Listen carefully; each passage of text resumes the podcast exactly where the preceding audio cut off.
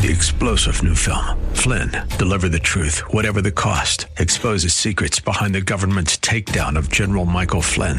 Flynn knew what the intel world had been up to. He ordered the first audit of the use of contractors. This set off alarm bells. He told the truth. He was the most dangerous person for Donald Trump to hire. They had to get rid of Flynn. Flynn, deliver the truth, whatever the cost. Available now. Watch it today. Go to salemnow.com. Salemnow.com. Well, we've made Friday. And the Republicans have voted, and cloture has been declared. 51 49 was the vote. Murkowski voted no, and uh, Manchin voted yes. So that made it 51 49. Heitkamp is going to vote against Trump, which, which tells me, we were talking about this yesterday uh, with JR, tells me she knows she's beat in North Dakota. She's resigned to her fate, essentially. Yeah, she really is. I mean, she's down 15 points now. Wow. I bet by 20 before you. I'm just telling you, the, the Democrats did not figure in how much they were going to wake up the Republicans and center right independents by acting the way they have about this Kavanaugh vote.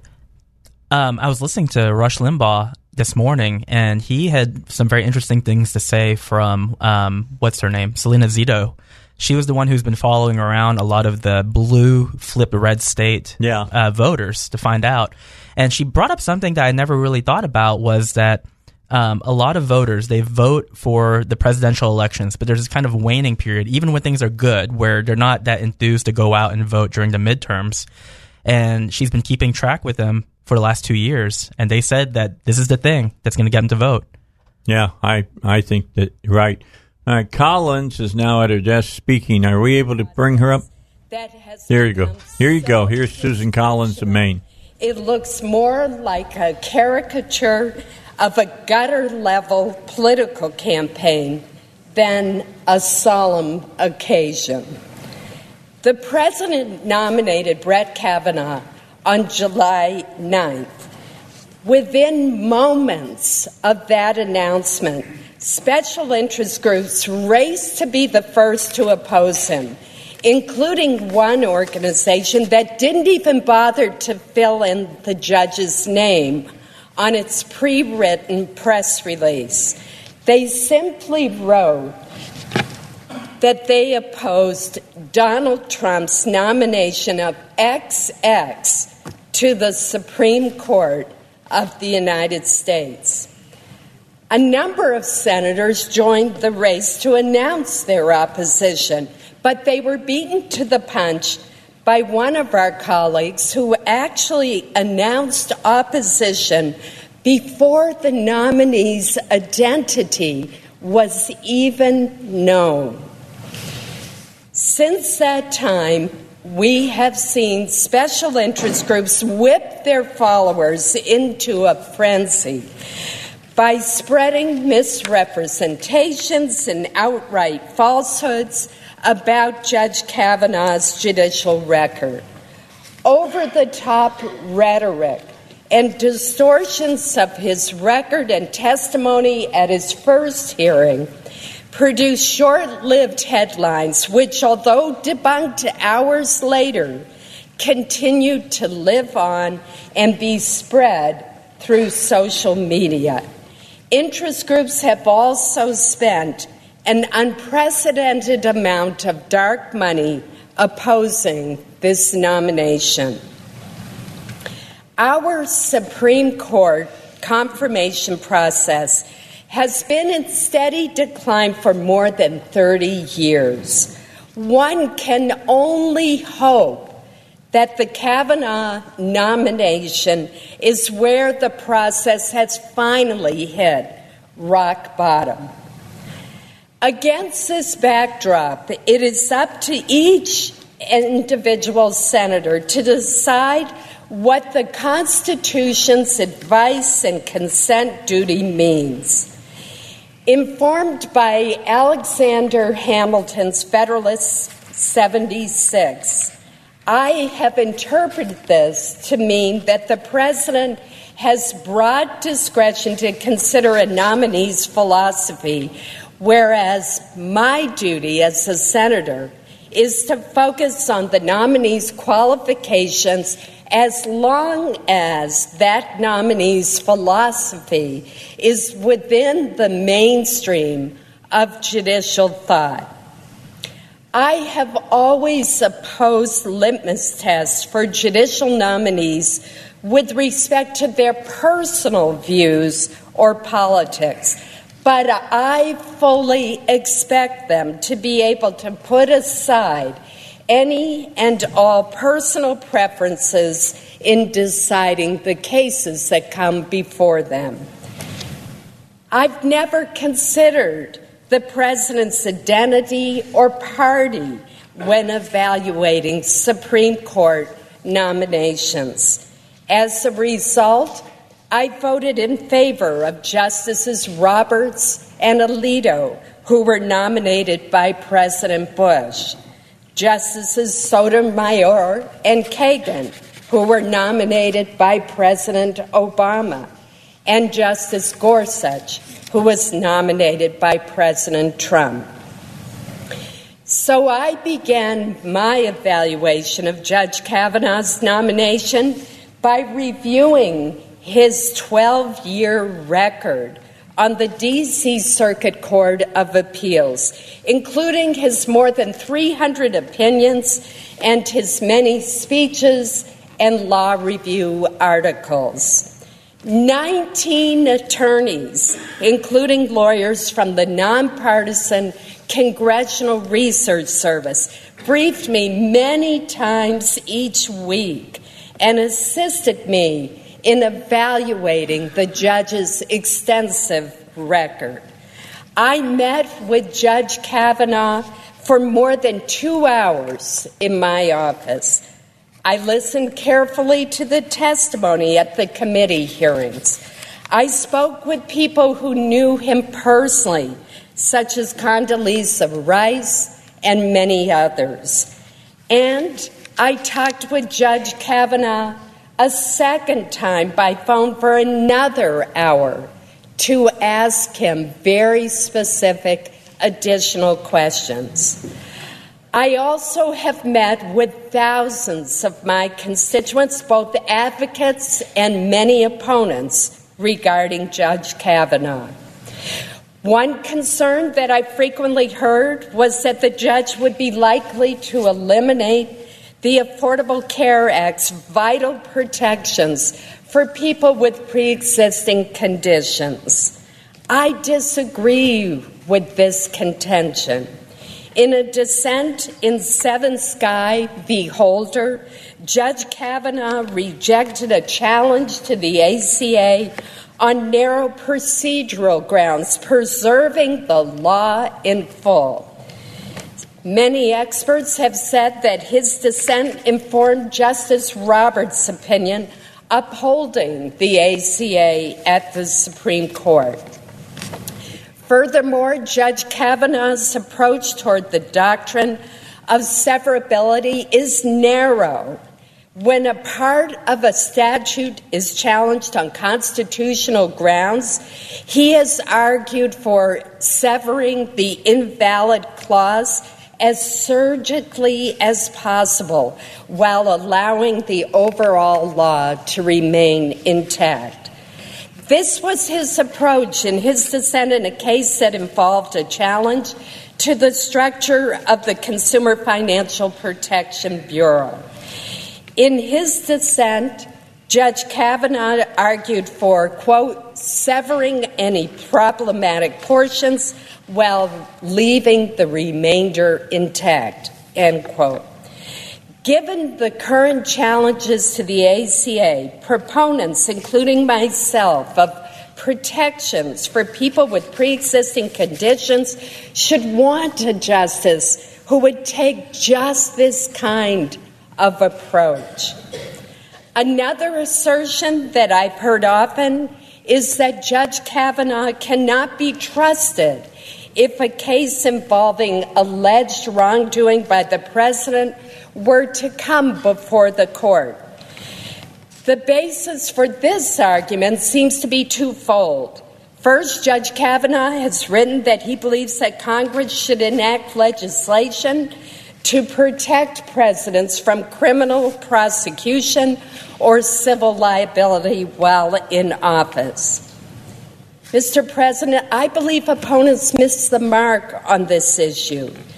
The fact that Judge Kavanaugh offered this legislative proposal suggests that pre- he believes that the president does not have such protection currently.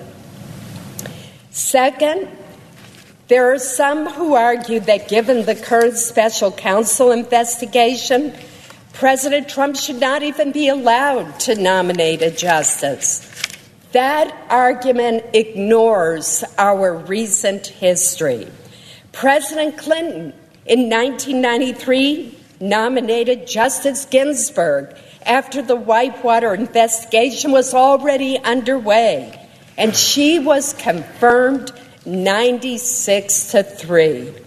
The next year, just three months after independent counsel Robert Fiske was named to lead the Whitewater investigation, President Clinton nominated Justice Breyer. He was confirmed 87 to 9. Supreme Court justices have not hesitated to rule against the presidents who have nominated them. Perhaps most notably in the United States versus Nixon, three Nixon appointees who heard the case joined the unanimous opinion against him. Judge Kavanaugh has been unequivocal in his belief that no president is above the law. He has stated that Marbury versus Madison, Youngstown Steel versus Sawyer, and the United States versus Nixon are three of the four greatest Supreme Court cases in history. What do they have in common? Each of them is a case where Congress served as a check on presidential power. And I would note that the fourth case that Judge Kavanaugh has pointed to as the greatest in history was Brown versus the Board of Education. One Kavanaugh decision illustrates the point about the check on presidential power directly. He wrote the opinion in Hamdan versus the United States, a case that challenges the Bush administration's military commission prosecution of an associate of Osama bin Laden. This conviction was very important to the Bush administration, but Judge Kavanaugh, who had been appointed to the D.C. Circuit by President Bush and had worked in President Bush's White House, ruled that the conviction was unlawful. As he explained during the hearing, quote, we don't make decisions based on who people are or their policy preferences or the moment. We base decisions on the law, end quote. Others I've met with have expressed concerns that Justice Kennedy's retirement threatens the right of same sex couples to marry. Yet Judge Kavanaugh described the Obergefell decision, which legalized same gender marriages, as an important landmark precedent. He also cited Justice Kennedy's recent masterpiece cake, cake shop opinion for the court's majority, stating that, quote, the days of treating gay and lesbian Americans or gay and lesbian couples as second class citizens who are inferior in dignity and worth are over in the Supreme Court. End quote. Others have suggested that the judge holds extreme views on birth control. In one case, Judge Kavanaugh incurred the disfavor of both sides of the political spectrum for seeking to ensure the availability of contraceptive services for women while minimizing the involvement of employers with religious objections. Although his critics frequently overlooked this point, Judge Kavanaugh's dissent rejected arguments that the government did not have a compelling interest in facilitating access to contraception.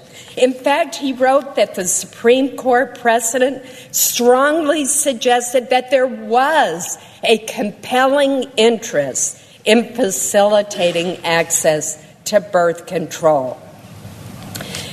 There has also been considerable focus on the future of abortion rights based on the concern that Judge Kavanaugh would seek to overturn Roe v. Wade. Protecting this right is important to me. To my knowledge, Judge Kavanaugh is the first Supreme Court nominee to express the view that precedent is not merely a practice and tradition, but rooted in Article 3 of our Constitution itself.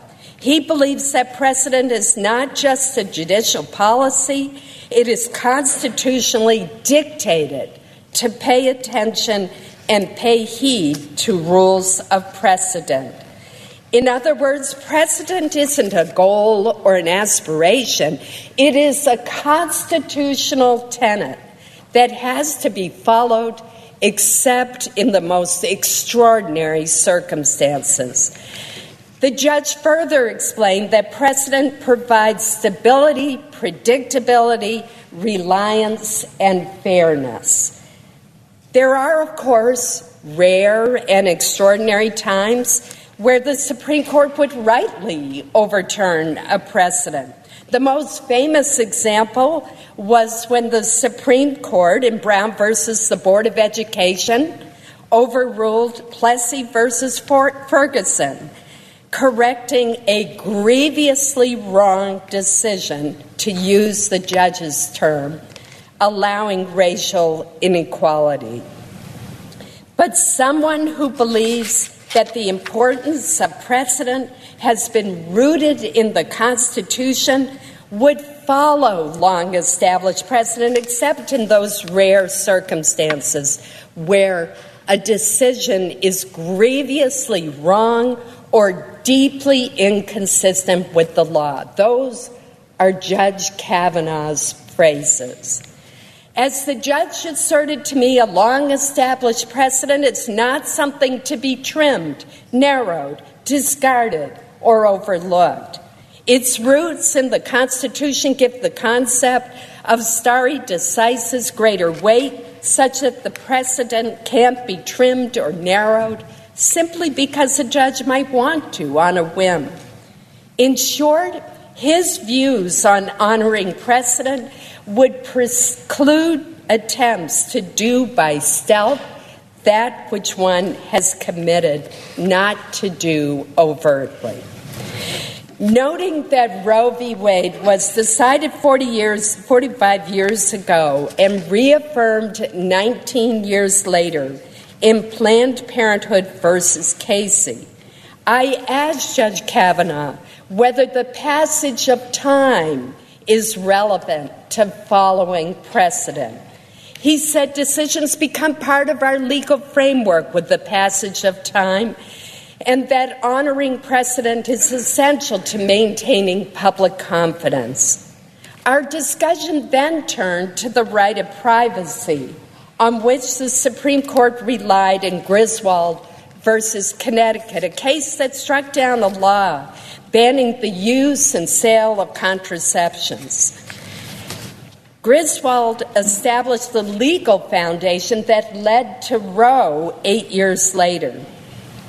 In describing Griswold as settled law, Judge Kavanaugh observed that it was the correct application of two famous cases from the 1920s, Meyer and Pierce, that are not seriously challenged by anyone today.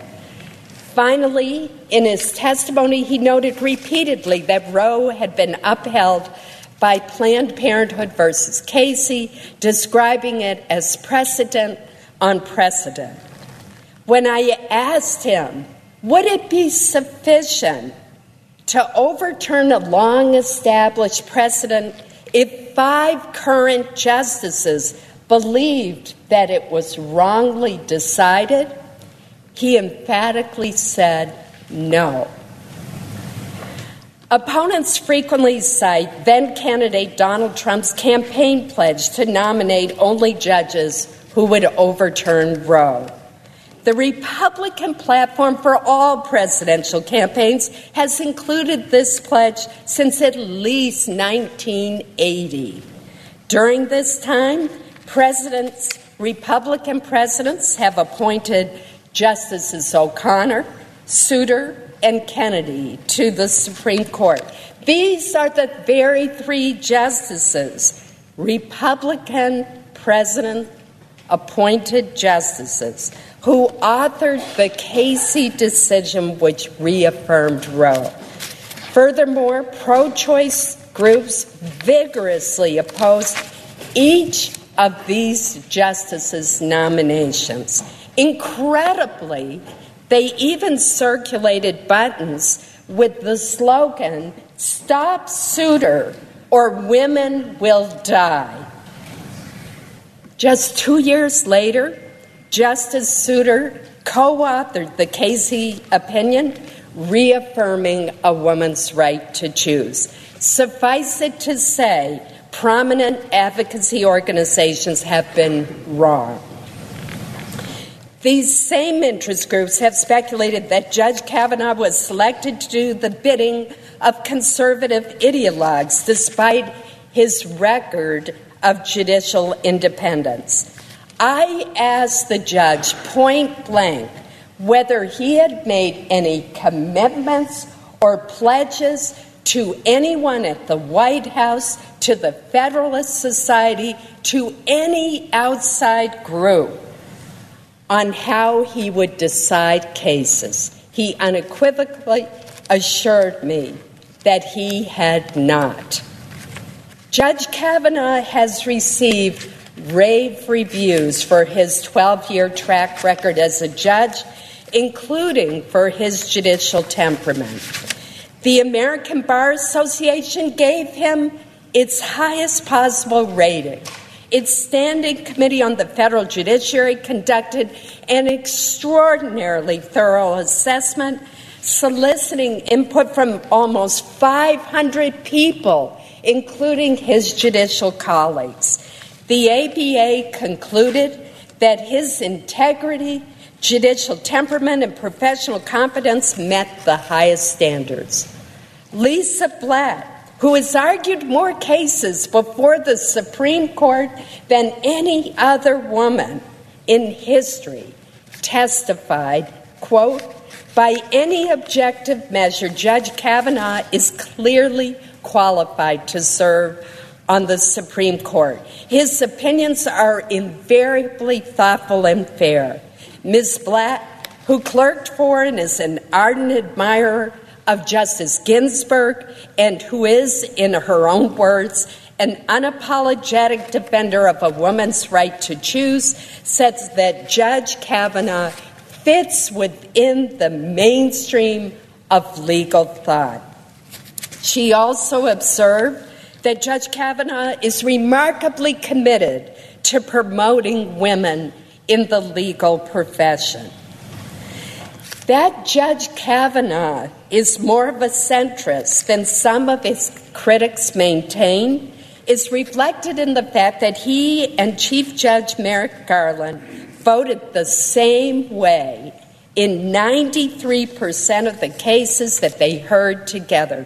Indeed, Chief Judge Garland joined in more than 96% of the majority opinions authored by Judge Kavanaugh, dissenting only once. Despite all this, after weeks of reviewing Judge Kavanaugh's record and listening to 32 hours of his testimony, the Senate's advice and consent role was thrown into a tailspin following the allegations of sexual assault by Professor Christine Blasey Ford. The confirmation process now involves evaluating whether or not Judge Kavanaugh committed sexual assault and lied about it to the Judiciary Committee. Some argue that because this is a lifetime appointment to our highest courts, court, the public interest requires that doubts be resolved against the nominee. Others see the public interest as embodied in our long established tradition of affording to those accused of misconduct a presumption of innocence. In cases in which the facts are unclear, they would argue that the question should be resolved in favor of the nominee. Mr. President, I understand both viewpoints. This debate is complicated further by the fact that the Senate confirmation process is not a trial. But certain fundamental legal principles about due process, the presumption of innocence, and fairness do bear on my thinking, and I cannot abandon them. In evaluating any given claim of misconduct, we will be ill served in the long run if we abandon the presumption of innocence and fairness, tempting though it may be. We must always remember that it is when passions are most inflamed that fairness is most in jeopardy. The presumption of innocence is relevant to the advice and consent function when an accusation departs from a nominee's otherwise exemplary record. I worry that departing from this presumption could lead to a lack of public faith in the judiciary and would be hugely damaging to the confirmation process moving forward. Some of the allegations levied against Judge Kavanaugh illustrate why the presumption of innocence is so important. I am thinking in particular not of the allegations raised by Professor Ford, but of the allegation that when he was a teenager, Judge Kavanaugh drugged multiple girls and used their weakened state to facilitate gang rape. This outlandish allegation was put forth without any credible supporting evidence and simply parroted public statements of others. That such an allegation can find its way into the Supreme Court confirmation process is a stark reminder about why the presumption of innocence is so ingrained in our American consciousness. Mr. President, I listened carefully to Christine Blasey Ford's testimony before the Judiciary Committee. I found her testimony to be sincere, painful, and compelling. I believe that she is a survivor of a sexual assault and that this trauma has upended her life. Nevertheless, the four witnesses she named could not corroborate any of the events of that evening gathering where she says the assault occurred. None of the individuals Professor Ford says were at the party has any recollection at all of that night. Judge Kavanaugh forcefully denied the allegations under penalty of perjury. Mark Judge denied under penalty of felony that he had witnessed an assault. P.J. Smith, another person allegedly at the party, denied that he was there under penalty of felony. Professor Ford's lifelong friend, Leland Keyser, indicated that under penalty of felony, she does not remember that party. And Ms. Keyser went further. She indicated that not only does she not remember a night like that, but also that she does not even know Brett Kavanaugh. In addition to the lack of corroborating evidence, we also learned some facts that raise more questions.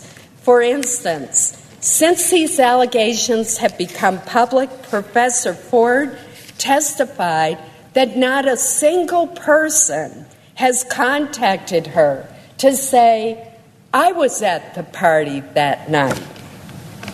Furthermore, the professor testified that although she does not remember how she got home that evening, she knew that because of the distance, she would have needed a ride. Yet not a single person has come forward to say that they were the one who drove her home or were in the car with her that night. And Professor Ford also indicated that even though she left that small gathering of six or so people abruptly and without saying goodbye and distraught, none of them called her the next day or ever to ask why she left. Is she okay? Not even her closest friend, Ms. Keyser. Mr. President, the Constitution does not provide guidance on how we are supposed to evaluate these competing claims. It leaves that decision up to each senator. This is not a criminal trial, and I do not believe that the claims such as these need to be proved beyond a reasonable doubt. Nevertheless, fairness would dictate that the claims at least should meet a threshold of more likely than not as our standard. The facts presented do not mean that President that Professor Ford was not sexually assaulted that night or at some other time but they do lead me to conclude that the allegations fail to meet the more likely than not standard. Therefore, I do not believe that these charges can fairly prevent Judge Kavanaugh from serving on the court. Let me emphasize that my approach to this question should not be misconstrued as suggesting that unwanted sexual contact of any nature is not a serious problem in this country. To the contrary, if any good at all has come from this ugly confirmation process, it has been to create an awareness that we have underestimated the pervasiveness of this terrible problem. I have been alarmed and disturbed, however, by some who have suggested that unless Judge Kavanaugh's nomination is rejected, the Senate is somehow condoning sexual assault. Nothing could be further from the truth. Every person, man or woman, who makes a charge of sexual assault deserves to be heard and treated with respect. The Me Too movement is real. It matters. It is needed. And it is long overdue. We know that rape and sexual assault are less likely to be reported to the police than other forms of assault. On average, an estimated 211,000 rapes and sexual assaults go unreported every year. We must listen to survivors, and every day we must seek to stop the criminal behavior that has hurt so many. We owe this to ourselves, our children, and generations to come. Since the hearing, I have listened to many survivors of sexual assault. Many were total strangers who told me their heart wrenching stories for the first time in their lives. Some were friends that I had known for decades, yet, with the exception of one woman who had confided in me years ago, I had no idea that they had been the victims of sexual attacks. I am grateful for their courage and their willingness to come forward, and I hope that in heightening public awareness, they have also lightened the burden that they have been quietly bearing for so many years. To them, I pledge to do all that I can to ensure that their daughters and granddaughters never share their experiences. Over the past few weeks, I have been emphatic that the Senate has an obligation to investigate and evaluate the serious allegations of sexual assault. I called for and supported the additional hearing to hear from both Professor Ford and Judge Kavanaugh. I also pushed for and supported the FBI's supplemental background investigation. This was the right thing to do. Christine Ford never sought the spotlight.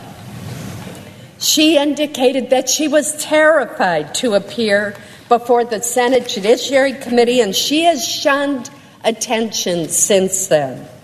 She seemed completely unaware of Chairman Grassley's offer to allow her to testify confidentially in California. Watching her, Mr. President, I could not help but feel that some people who wanted to engineer the defeat of this nomination cared little, if at all, for her well being. Professor Ford testified that a very limited number of people had access to her letter. Yet that letter found its way into the public domain. She testified that she never gave permission for that very private letter to be released. And yet, here we are. We are in the middle of a fight that she never fought, sought, arguing about claims that she wanted to raise confidentially. Now, one theory I've heard espoused repeatedly is that our colleague, Senator Feinstein, leaked Professor Ford's letter at the 11th hour to derail this process. I want to state this very clearly. I know Senator Dianne Feinstein extremely well, and I believe that she would never do that. I knew that to be the case before she even stated it at the hearing. She is a person of integrity and I stand by her. I have also heard some argue that the chairman of the committee somehow treated Professor Ford unfairly. Nothing could be further from the truth.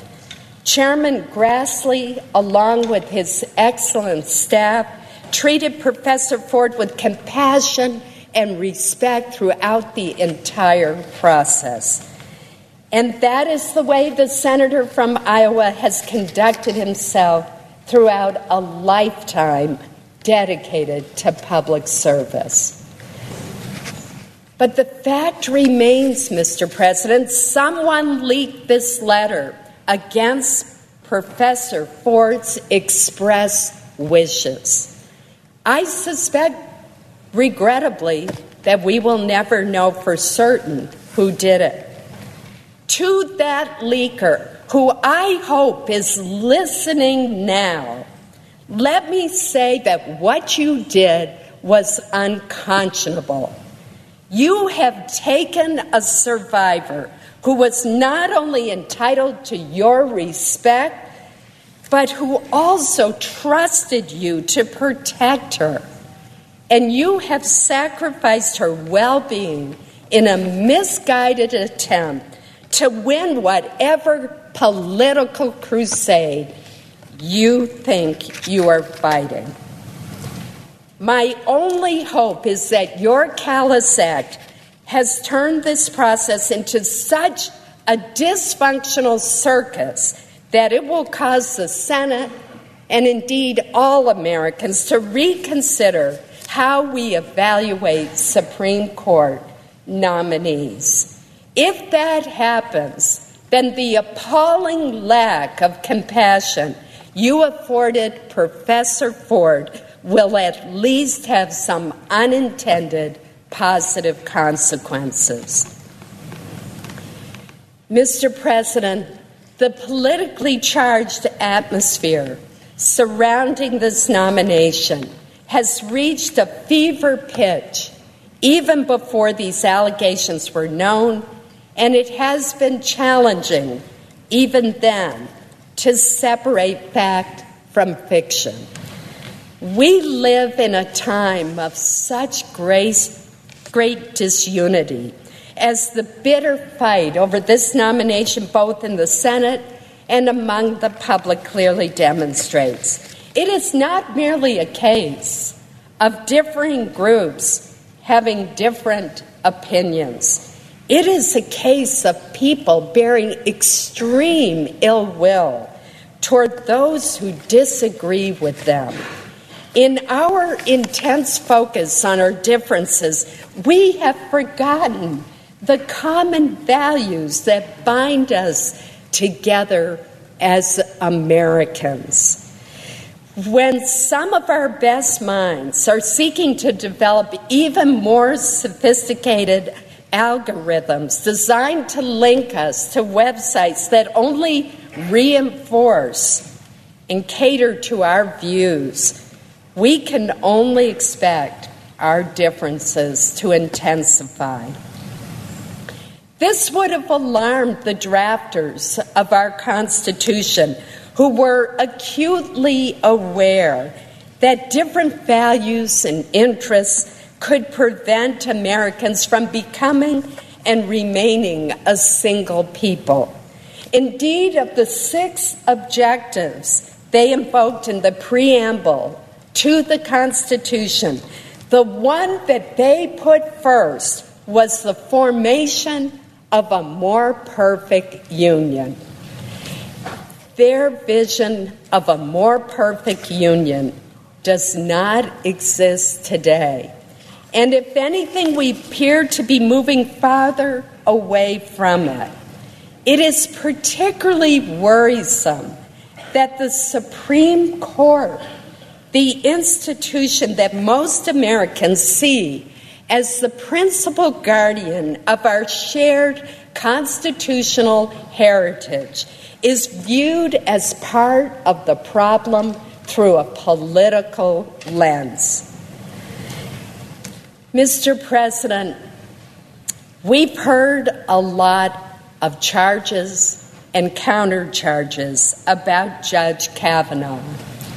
But as those who have known him best have attested. He has been an exemplary public servant, judge, teacher, coach, husband, and father.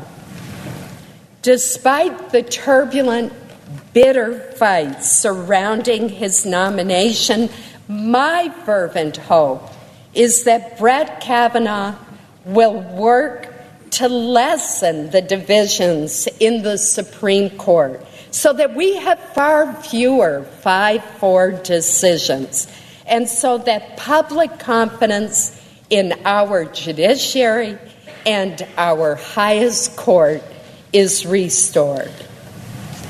Mr. President, I will vote to confirm Judge Kavanaugh. Thank you, Mr. President. All right, that was uh, Senator Susan Collins and uh, her rather long winded speech to say that she will uh, support the uh, confirmation of Judge Kavanaugh. Hey, don't forget about applied research, clinical research studies still going on exploring the safety and effectiveness of investigational drugs uh, in patients with diabetic conditions, acne conditions, asthma conditions, low testosterone conditions, and others.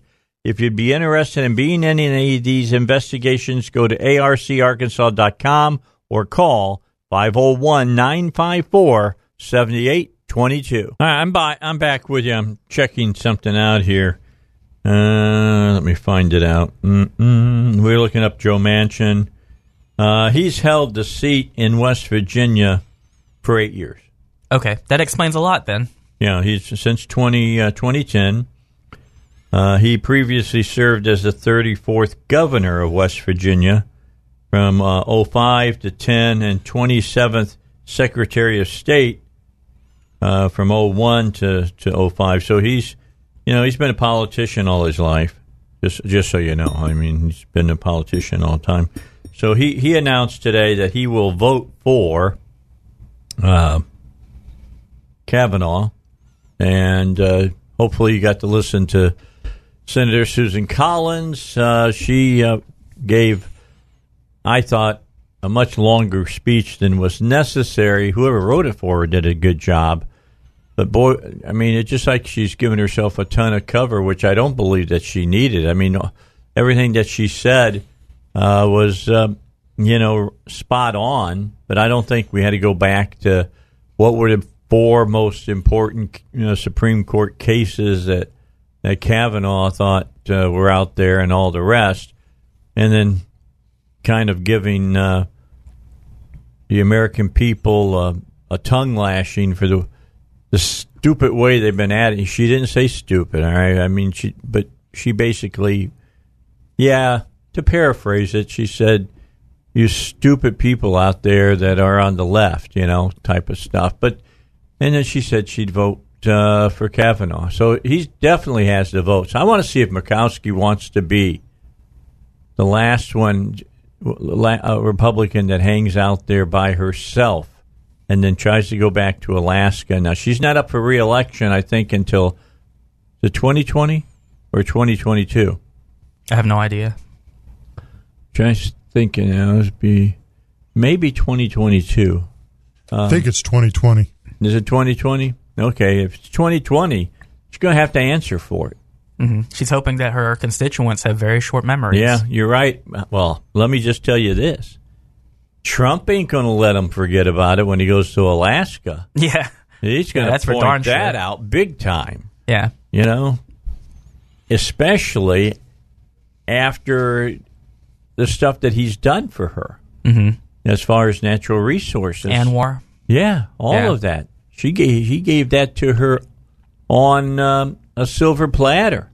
What I think will be very interesting, and it's wow, it's hard to believe that's only been two years from now, uh, the next election. But in 2020, I mean, between now and then, and I don't mean ill will on anyone, but you do have who we're suspecting the next in line who's going to be uh, needing a vacancy filled for the Supreme Court, Ruth Bader Ginsburg.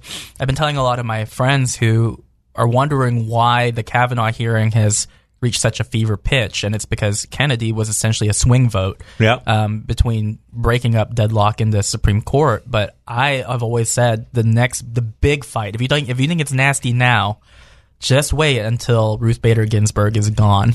Hey, uh, Ross, what were we talking about over lunch? Just that thing. It was a that was a topic at the, the table amongst the well, six Amy of Coney us. Barrett's up next, if that's the case. Trump said she's the next. Everybody I mean, thought wasted, she might have be they, this Have time. they truly wasted their only nuclear missile? That's all we got to ask. Right, and I think I think they have, and it makes me wonder for Coney Barrett, what are they going to pull on her? It's going to be very difficult. She's a woman. I'm just telling you, it's going to Well- be awful hard on them. what what they're gonna do with You're going to her? do sexual assault?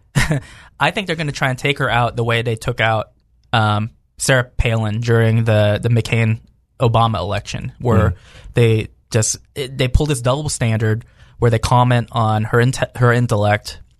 They'll nitpick all her Supreme Court decisions. They'll nitpick every single grammatical error that she ever did. But she will have that degree of immunity with her because you know the left they they like holding they're- other people up to a standard that they don't hold But I themselves up think they're to. going to throw this to the side. I'm going to tell you why. They know she is a very strong practicing Catholic. Mm-hmm. They know she belongs to the pro life group right? at Notre Dame. Yeah. She's spoken out about pro life issues most of her life. She's got a great family, got a husband, I think five kids. Mhm. It's going to be very, but it's going to be very interesting.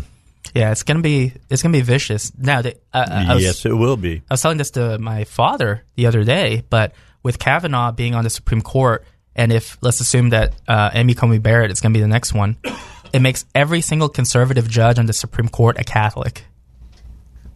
That doesn't surprise me. Doesn't surprise me either. But uh, it, part of the part of what made Trump such an appealing candidate from the get go in 2016 was he said that he would align himself with pro life Yes, he values. has.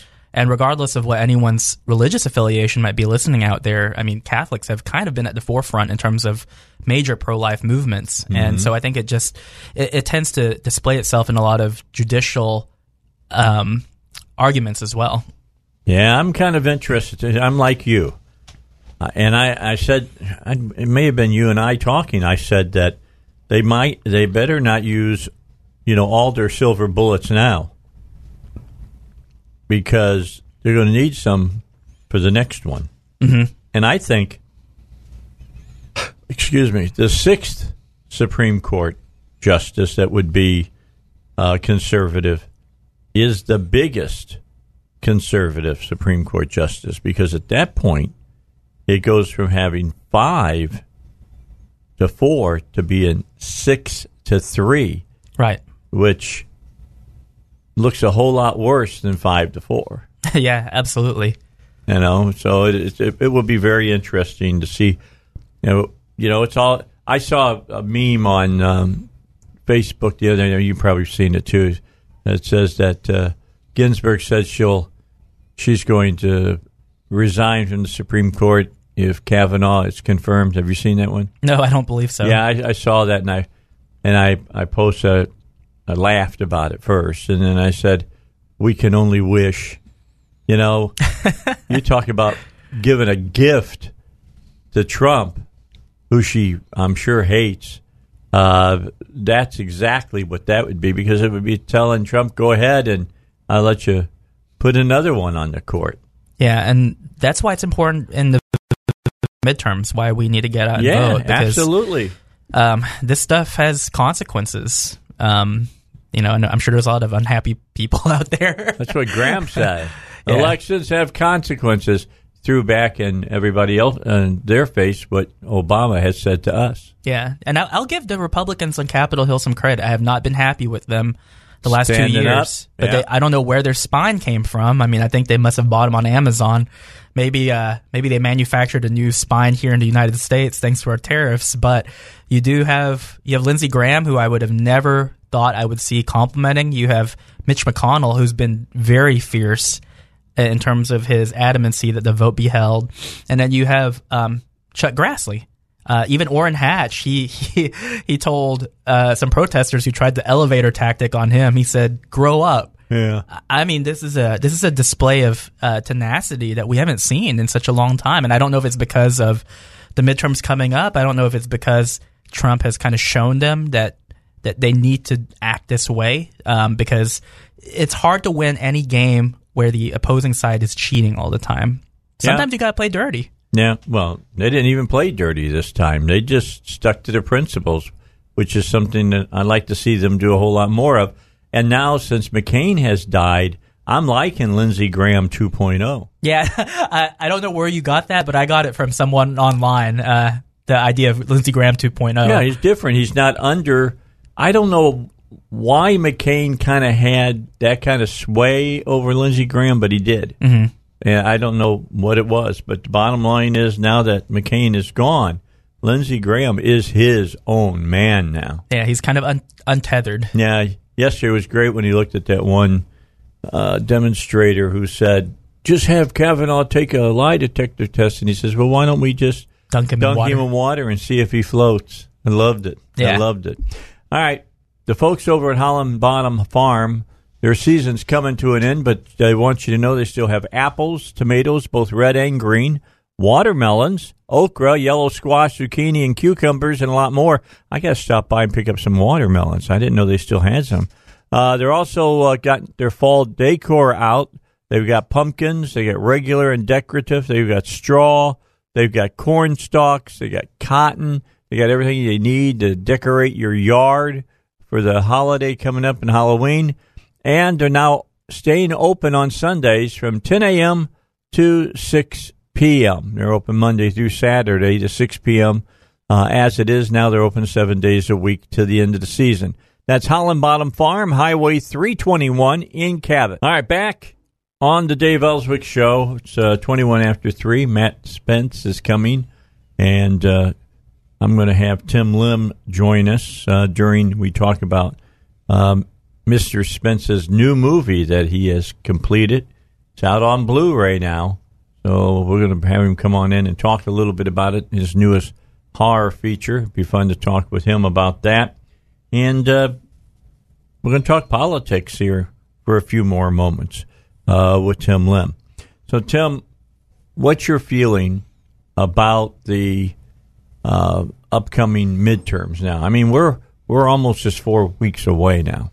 I'm stoked. And I know we discussed it a little bit during the break, but everyone I've talked to who went with me to the voting uh, voting places during the 2016 election, the MAGA coalition, and these, I, I think people listening out there, your loyal, li- your loyal listeners, probably, I'm probably preaching to the choir here, but I mean, in my group of friends, they were not all conservatives. I mean, I can tell you two off the top of my head. One was a libertarian, one was a former Democrat. And these are guys who, for very good reasons, voted for Trump. And I asked them, you know, recently, touching base, hey, the midterms are less than like 35, 36 days away. Are you guys excited? Are you going to vote? And the enthusiasm has not died. They're, they're going to say, yeah, we, we, we're going to vote and we're going to bring people with us to do it. Um, personally, obviously, I don't like to make this type of prediction because I think it's a little bit different than presidential races. Yeah, But um, everyone I've talked to who they're very happy with the direction things are going. They're pumped and why they know the wouldn't any, somebody not be happy? Eh, they have their head in the ground. um, eh, but my philosophy is this: if you registered to vote in the presidential election, especially if it's your first time, you did it because there was something about Trump that you liked, and mm-hmm. I think it it got you into politics in a way that you were not accustomed to before. So. I don't want to believe, and I don't believe that it was a one and done deal. That people registered to vote for, for Trump and then just had their head in the sand for two years. I don't think this is how this election works. These are people who are going to vote, who did vote in 2016. I think you're actually going to have some carryover Democrats who have seen their 401ks improved, their stock market options go great. Uh, and because of that extra money in their pocket, I think that it's going to go their way. What can the Democrats say they have accomplished in the last two years that have been productive or conducive to the well-being of their constituents? Nothing. There's nothing out there. So I'm feeling hopeful. Um, obviously, I'm not a Nostradamus. I am not a, a mind reader, but just coming as a um, an average Joe, so to speak, this is where I think things are going to go. Yeah, well, let me just read headlines on Drudge today. Okay. All right. Manufacturing confidence all time high. 16,000 government jobs have been cut since Trump took over. The president's approval rating now is at 51%. Now, this is during the time that they've been just beating up Kavanaugh and going after him as well. Unemployment, the lowest since 1969. It's when I was a freshman in high school. All right, that's uh, that's how long it's been. Uh, just on and on and on about how good uh, the country is doing. So And in fact, when you look at 2020, here's here's a big story for you. Are you ready? Who do you think is getting ready to run for for uh, president in 2020? Cory Booker, Mm. Yeah, well, he is Spartacus. I like Yeah. to fight it. Elizabeth Warren. Okay, so uh, nope. One month before the 2020 presidential primary begins. Next month starts the presidential primary. Wow. Uh, and it will get going in earnest. Who do you think leads in most polls to to win the Democratic nomination? No clue. Joe Biden. Oh my gosh. Joe Biden, 76 years old. Joe Biden. Creepy Uncle Joe. Yeah, I think that's Papa Joe. That I, I just find that interesting that he can say so many stupid things. I mean, look, uh, Dan Quayle. They still talk about potato potato thing, the spelling of potato, and he wanted to put an e on it, and everybody else said no, just with an o, and uh, they just made fun of him for that for a long time, and then the Murphy Brown thing that went down. And you look at Joe Biden when he looks at a paraplegic and says, "Stand up, Joe," you Right. know, to the guy, and a lot of the, and this guy, you want to talk about, you know, uh, sexual aggressiveness?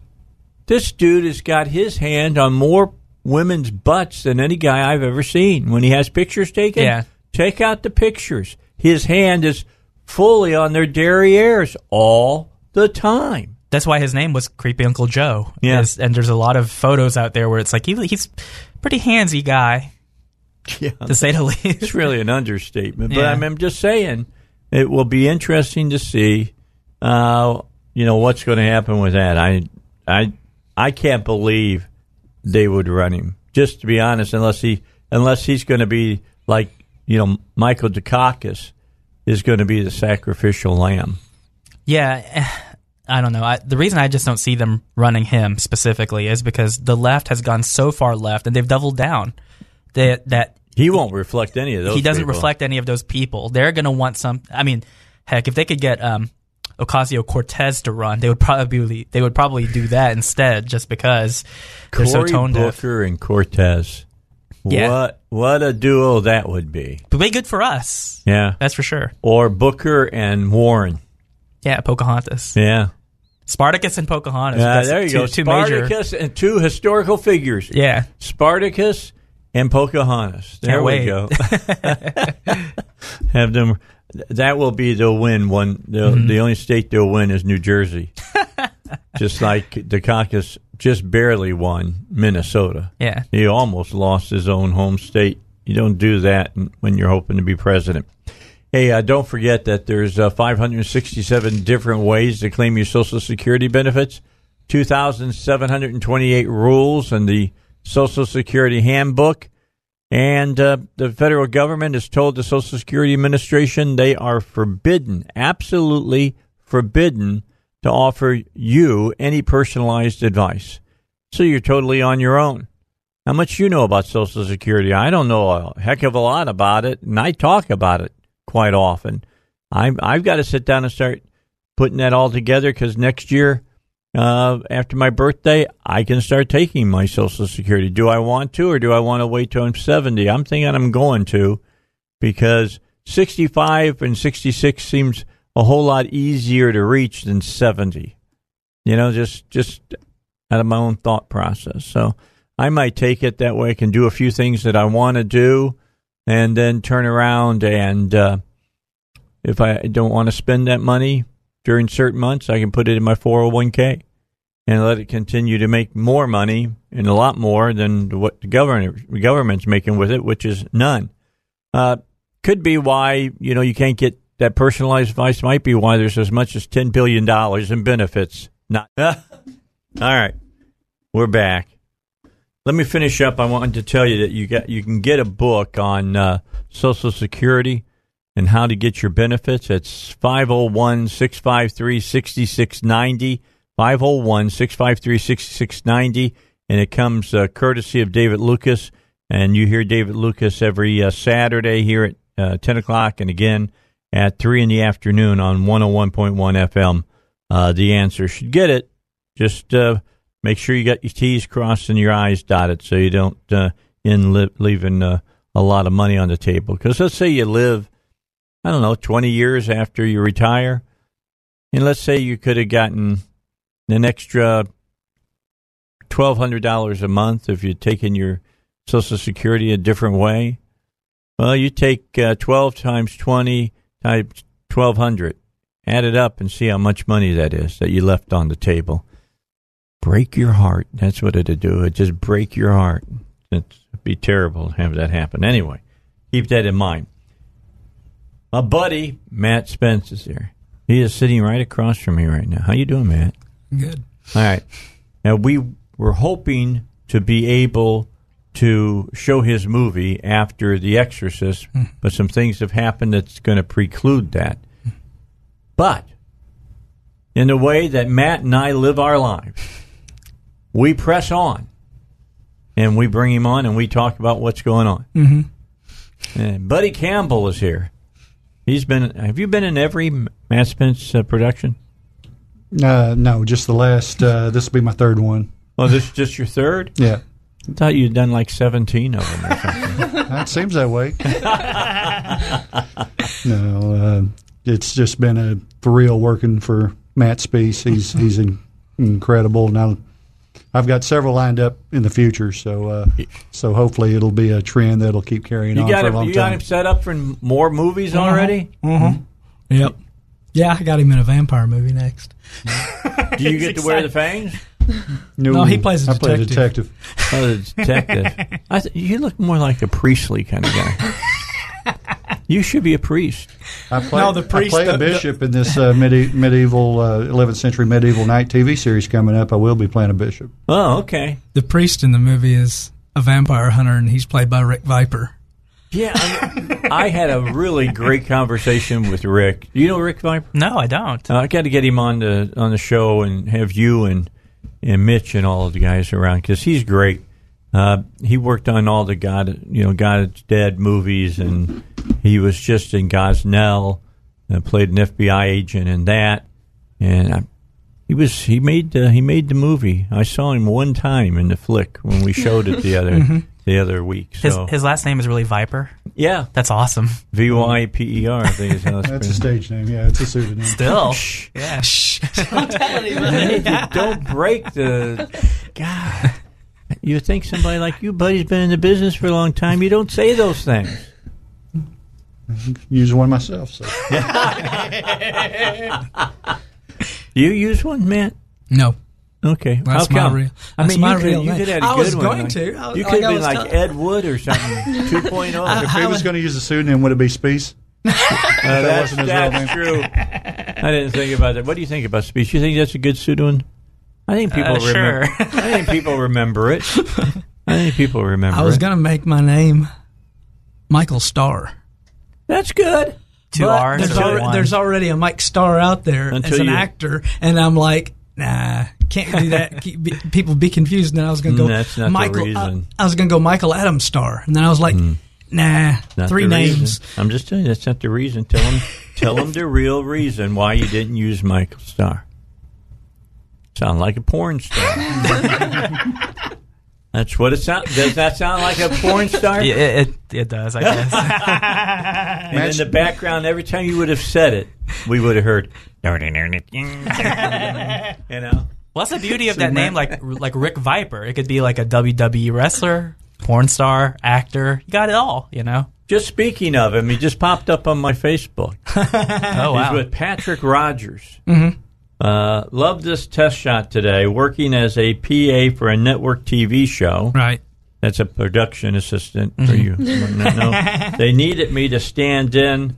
Looks great. He, he really does. Camera loves this guy. Yeah. He's, he's Yeah. got great, great uh, presence on camera. Right. Yeah, he's got great pipes too. I You mean, already saw just- this? Mm-hmm. You, I blocked it. You blocked it? No, I liked Oh, it. you liked? I thought you said I blocked it. I said, what do I not know? Let's dig deeper into that. All right, so you got a new movie coming out. It's out on Blu-ray already. Not yet. Well, it's it's ready in Blu-ray. It's it's on pre-order for DVD right now, and Okay. uh, it's coming to it's it should be available for pre-order on DVD soon, And okay, do you know when it's going to be ready? October twenty eighth. The twenty, a couple of days before Halloween. Good marketing gimmick there. I like that. You did good Right. on that. And and and this is Lindsey, correct? Mhm. Okay, Lindsey, what part did you play in this movie? I need you to just kind of turn and talk into that microphone. I played Ashley. Okay, who is? She is hateful. Okay, well, that's like most women. I mean, that is very true, but she's a little more extent. Okay, so what what is her part in She this was one of the I young ingenues in the in the film. don't be using big words. I know. I, I don't even know what that means. Ah. What's wrong with you, man? Yeah, buddy, come on. Spending too much time in Nashville. I guess. Yeah. Explain to my listeners what an ingenue is now. Did I say that right? Ingenue? Ingenue, yeah. Yeah, okay. I mean, I, it sounds French to me. Yeah, it's French for young hot girl. Okay, Oh, good. see, I'll take that. Okay, that I'll works. take that. That works. Okay. So how did why Buddy and why Lindsey? What did you see in both of them? What did I see? In I haven't seen Lindsey before, so I'm assuming she's kind of new with you. Is that right? You saw her in the clip I sent you, though. Yeah, but Yeah, I mean, And- I'm and just she- saying. I, yeah, and she did well. Yeah. I'm just saying that she's not been in your production. No, th- that was her first one. Yeah. okay. Yeah. What got you? How did he talk to?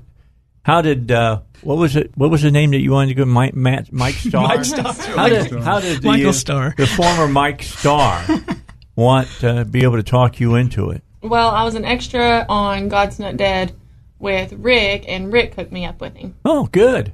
Okay, so what was the extra part you played on? Uh, you know, God's Not Dead. Just one of the people walking around, pretty much. No, don't look at the camera. Right? no. Did they tell I you that? How many times not. did they tell you that? I mean, I think every time they went, they would say it. Yeah. Don't look at the camera. Act like the wave. camera's not there. Yeah, don't wait. it doesn't work that way. You know? Does not work that way. Yeah, so I'm going to talk to them about making this movie. We're going because I got a great question mm-hmm. on this, and I'll spring it on you when we come back. Oh, I'm terrified. That, well, nah, nothing to be terrified about. It's not scary, but I think it's a legitimate question because I think about horror movies being made, and this question, mm-hmm. and it's why they call it acting. But it brings up, you know, how. Well, here's the question. I won't hold you in suspense. Like You're tell me when we come back. Give me an answer. You know, you have read the script, so you know what's going to happen. Uh, the audience does not. How are you able? uh, How do you go within yourself and pull out the necessary, you know, uh, reactions to really make the audience think that you are as terrified as they're supposed to think that you are? We'll talk about that when we come back. Do you think about something? I mean, do you do you do you think that you're Doctor Ford or you know I I'm just just I'm just I'm, I'm just wondering. All right, we'll talk about that here in a second. Don't forget about PI Roofing. PI Roofing's got the 100% guarantee, 100% satisfaction. If uh, you're not 100% satisfied with the service they provide it, they're going to refund all your money. You know those little shoe covers they put on? They don't put them on. You don't have to pay for the service. Uh, if he swears in your home, you don't have to pay for the service. The man is, uh, you know, very, very adamant about professionalism and Aero Plumbing. It's the reason I've been using them for 15 years, ever since I moved out to Cabot. And they saved me about $3,000 the first time around.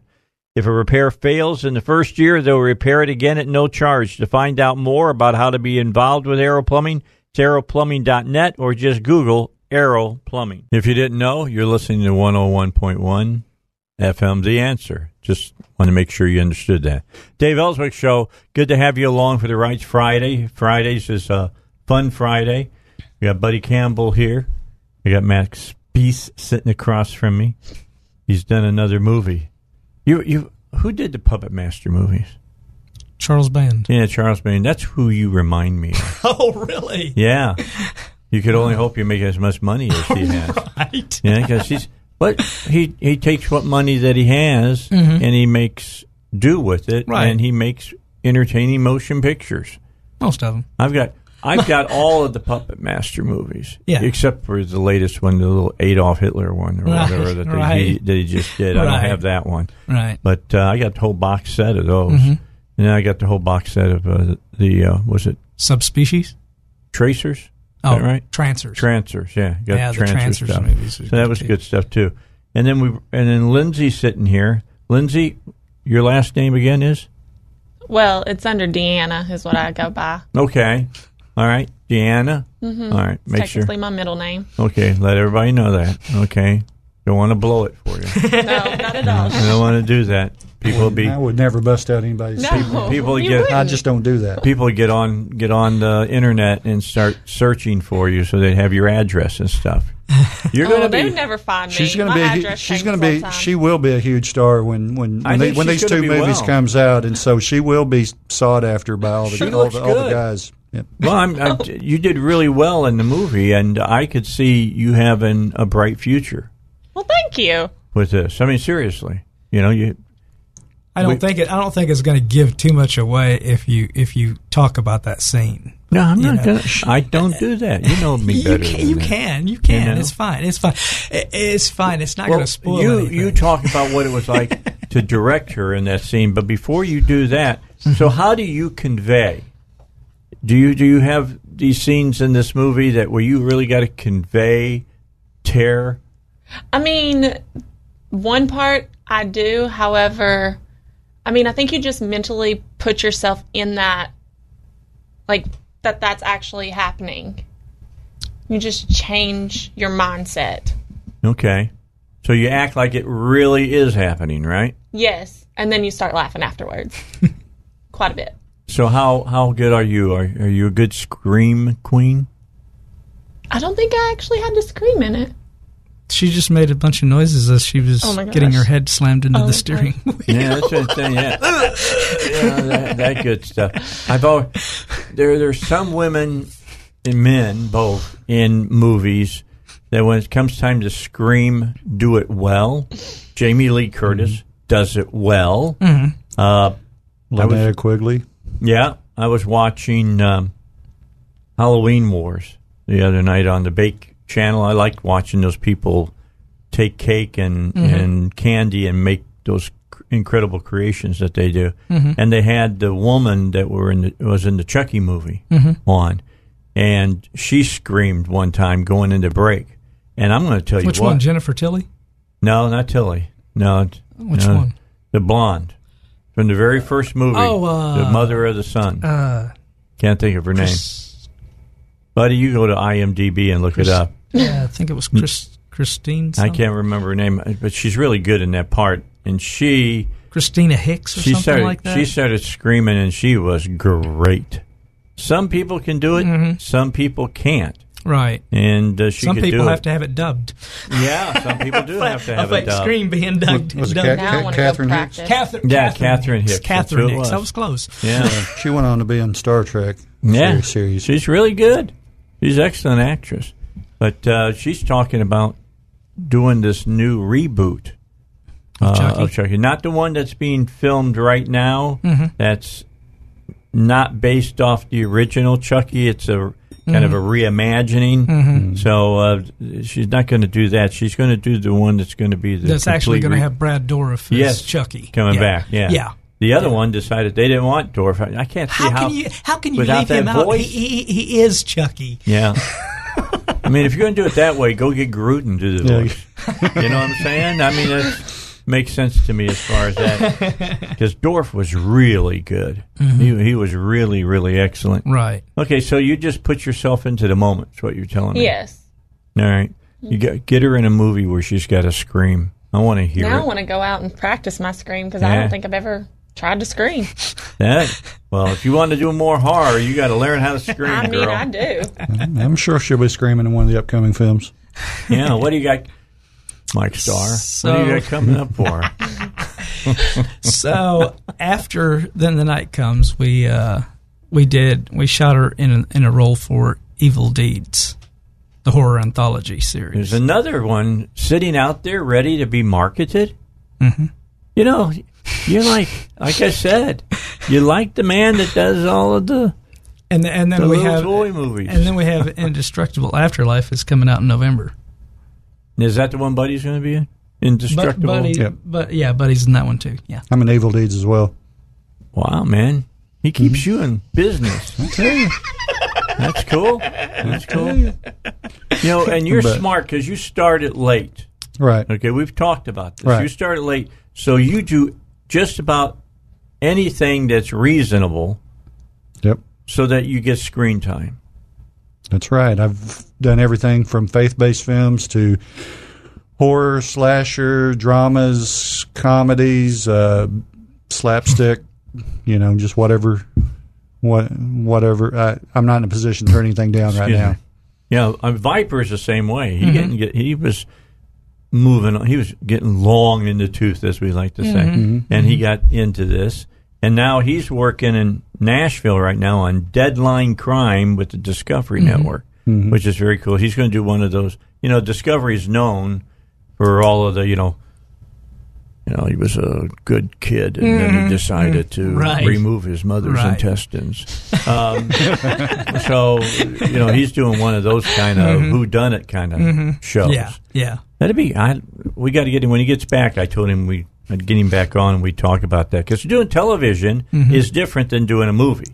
Right. Rick, Rick had done murder calls for the uh, ID channel, uh, an episode of it a while back, and and he encouraged me to uh, submit for one of those, and so I did an episode of Murder Comes to Town uh, on the ID channel. We shot it in Knoxville, Tennessee, back in December, and it aired uh, a couple months ago. On it was the first time I had I was on the ID channel. I was on national TV speaking for the you first time. You learned an important lesson at that. We talked about this.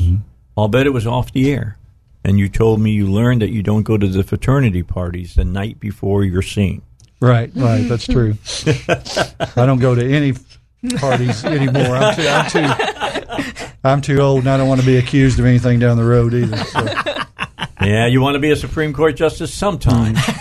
you want to make sure that happens. Don't be Yeah, doing that's any right on my horizon. games. It's indestructible to Supreme Court. Do not That's my arc. do not play quarters.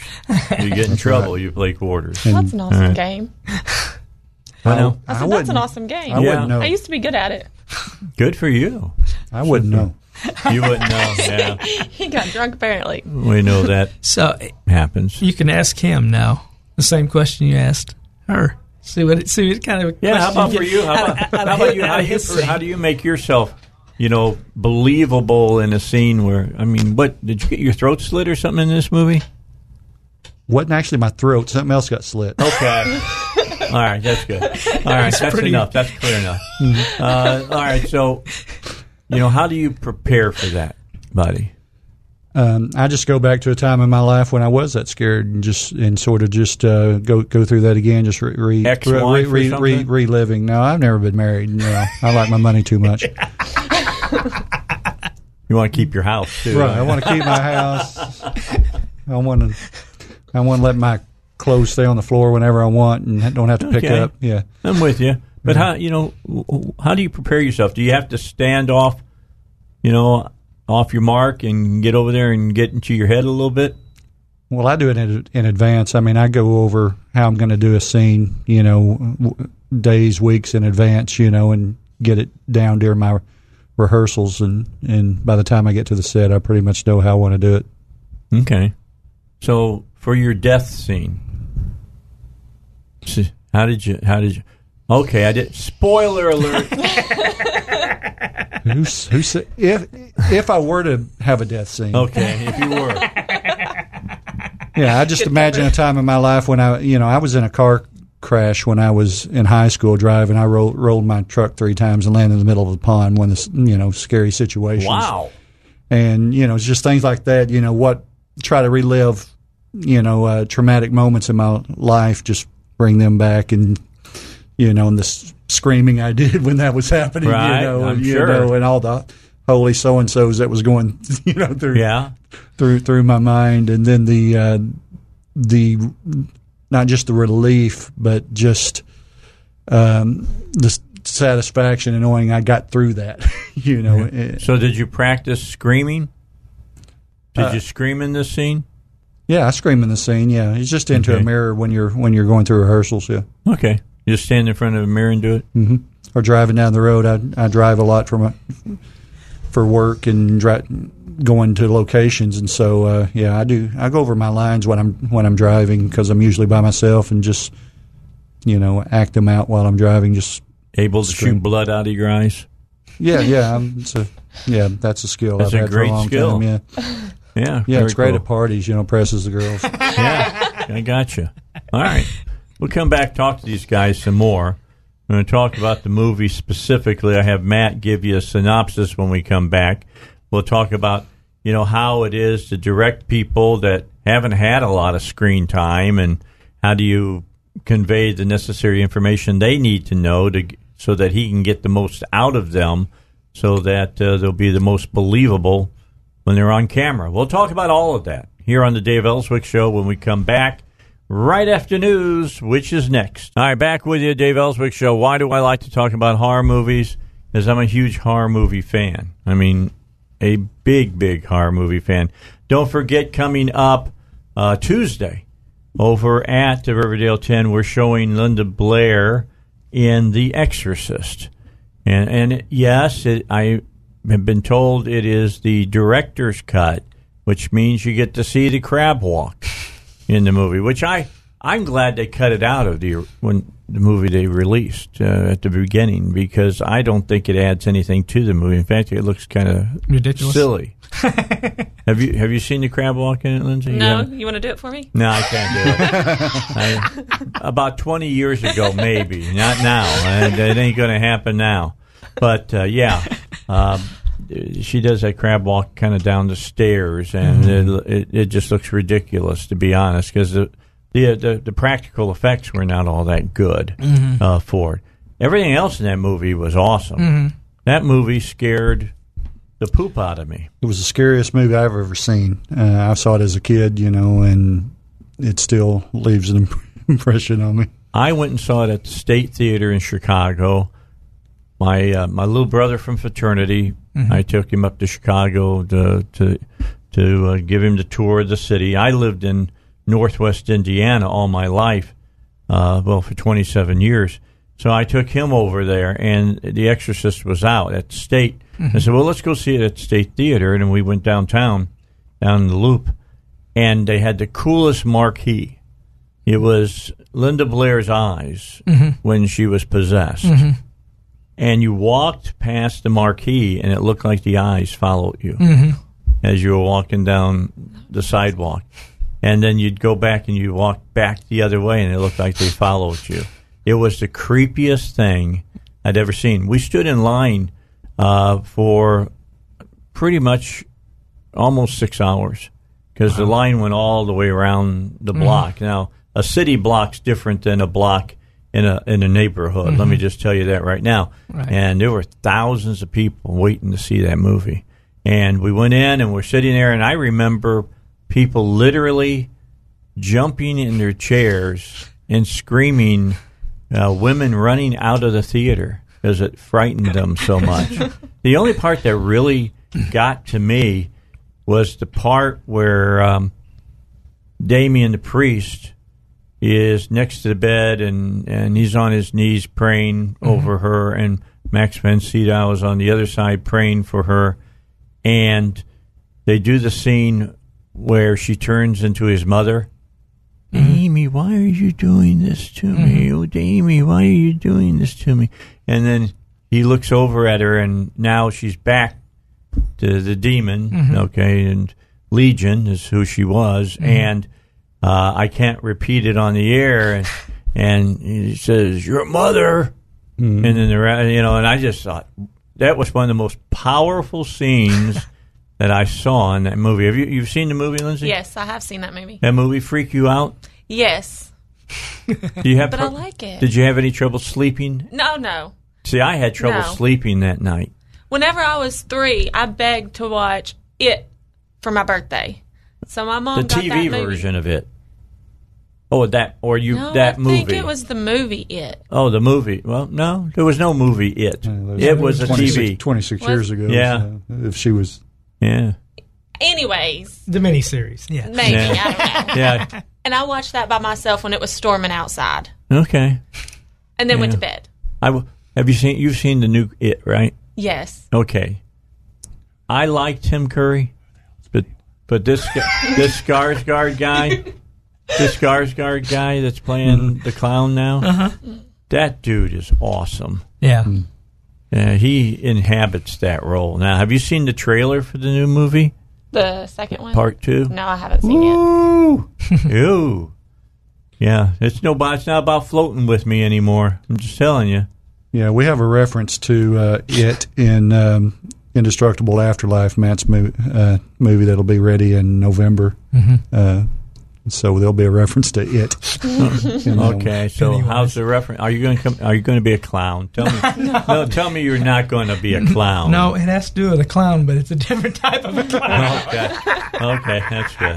But I did have the privilege of meeting Linda Blair a few years ago. You were at the Horror Fest Right, downtown. right, right. She mm-hmm. was not the nicest person in the world. well, Did you? I, I was crushing on her. Did you? Did you? Did you meet? Did you go over and meet Michael Berryfield? Uh, yeah, Berryman. Berryman, Yeah. yeah.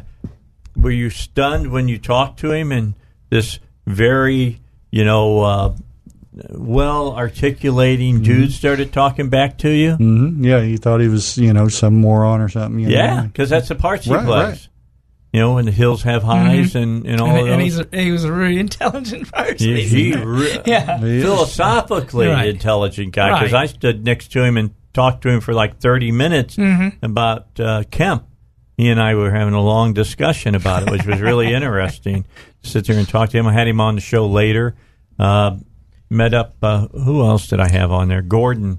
Is it Gordon Stewart that was in um, Reanimator? Is that right? Mm-hmm. Played the doctor. Oh, that. Uh, It's one of my favorite movies. I love that movie. I remember meeting Camille Keaton. She was in I Spit on Your Grave. And, that, I- and that's when I found out. That's this, when I found out she was originally from Arkansas. She Yeah, was she's born in Pine, Pine Bluff. Pine yeah. Bluff. Are you ready for this? I'm going to try to bring her back. She's Oh, nice. she's still alive. Yeah, yeah. All right. And next year, the horror movie we want to show, we have found out we can get I Spit on Your Grave, the original. Nice. Because I say that is by far the closest horror movie to uh, Chainsaw Massacre that was ever made Yeah, as very, well. very gritty. Oh, that that's a nice way of putting it. And that re- I the mean, that remake, is- remake doesn't do it justice. No, the, the the remake zeroed in on the nudity Mm-hmm. and zeroed in on the graphic violence. But not the fear. No, there were oh it, that I spit on your grave is such a great motion picture. Mm-hmm. Uh, the movies that were made during the seventies like that, they were they were something. They were. And that's how I describe Matt, Matt's movies. You know, it's just a throwback to to that to that to seventies horror. horror. Yeah, that's good. 70s, That's the good 80s, stuff. Yeah. Yeah. Yeah, you, 70s, you're a slasher kind of guy, aren't you? Yeah, you're a you're you're a you know Yeah. Jason kind of guy. Body count. Body Yes. count. Yeah. Did you hear the new J- the new Jason movie they're pr- getting ready to make? The script somebody got a hold of it. He kills eighty five people in the movie. Oh man, Wow. you got some work cut out, Matt. That's going to be quite up. the bloodletting. All right. Because I just topped his body count. Yeah. Did you? Uh huh. Good for you, man. In Afterlife. No, my, okay. my body count in Afterlife is uh, 24. a lot. 24. A lot. Okay. 24 people lose their lives to my character. He- And when he says then you combine to it my with the first. character, I mean my real he's uh, character. I'm his. playing him. He's playing the killer. Mm-hmm. right. so He was one That's them. how he got all the good lines. Yeah, He's one of them. you die ge- at the hands he, of the he- director. He, gets the worst death scene in that movie. well, that's And- cool. And, and then the night comes, she gets the worst. death Yeah, scene. well, yeah, her death scene's pretty graphic. yeah. I'll have to show you mine after It's the show. pretty good. It's pretty. It's pretty I'm good. proud I gotta of it. like it. You gonna play that audio? That's kind of hard. No, we not gonna play the audio. We'll just. You got to see the movie. Yeah, you got to see the movie. That's the way. That's the way it works. All right, for my listeners, because they're they're sitting there listening and they're going, "Okay, so what's this movie you're talking about?" Matt Spease is with us. he is a local. He's he's going to be a local legend by the time that he dies. I'm just telling you, seriously, he's going to be known for hundreds of movies, which is very cool. You're like our Ed Wood, you know, taking as much, uh, you know, what money you can get and make him and making motion pictures out of it. Right. You you are very very talented in being using a small amount of money and still making a quality product. And uh, he's got his formulas that he uses and plays off of at time, but that's all right. You know, it's good stuff. Mm-hmm. He's been talking about three movies here, and did you write all of them? Uh, no. Um, the three that we just did were mostly written by John Vasilio, Okay, friend. Canadian writer that Okay. uh, lives in England now. He's a good friend of mine now. I mean, we Yeah. we talk all the time on Skype and everything. So do you? Basically, I I sort of help him come up with the idea, and then he writes the script. You know, okay, you give him a scenario and say take it from there. Right, right. I say, I say these are the characters. You know, these these are basically how I want them to die, how I want them to you know meet their end. You write the story based around that. Get them, get them to their death. right. Get them to their death. Okay, Right. I got you. Right. So for the listeners that have been listening, you got a brand new movie that's going to be out on on uh, Blu-ray here Mm-hmm. in just a, maybe a week and a half or so. Tell them the name of it. Tell them what the, the night comes. and then the night comes. It's okay. Then the night comes, and uh, it follows a sheriff played by Rick Vyper. We gotta get we gotta get the Vyper on again so that he can talk about this. The guy's a great guy. Rick, yeah, and he plays the sheriff. So He's so busy, his wife has to make appointments with him now. well, you know, he's in Nashville. He went today because he mm-hmm. had an acting class mm-hmm. Mm-hmm. that he was going to first, and then he's going to be working on the show. Yeah, I was in Nashville last weekend myself, and I'm going to Birmingham, Alabama Sunday for a movie. I was just through Birmingham. Went down to Florida to Panama City Beach. Went through Birmingham. So the last time I went through Birmingham was back in the mid '70s. that place has changed immensely for the good. It looks beautiful now. It wasn't at the time, and mm-hmm. with the civil rights thing that was going on, people weren't the most pleasant people Yeah. to be around.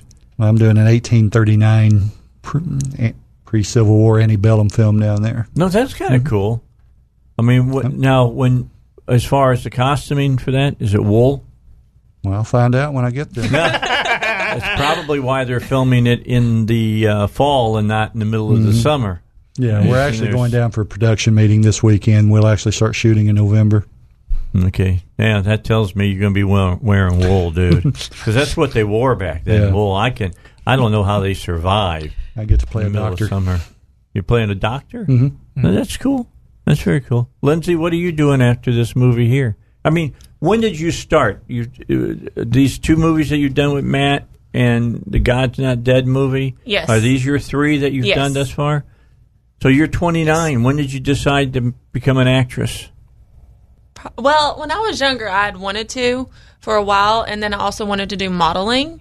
And then I ended up getting pregnant and having kids, so I really never went into it. So whenever God's Not Dead, you know, was put out for that extras and all that, that's when I actually really started.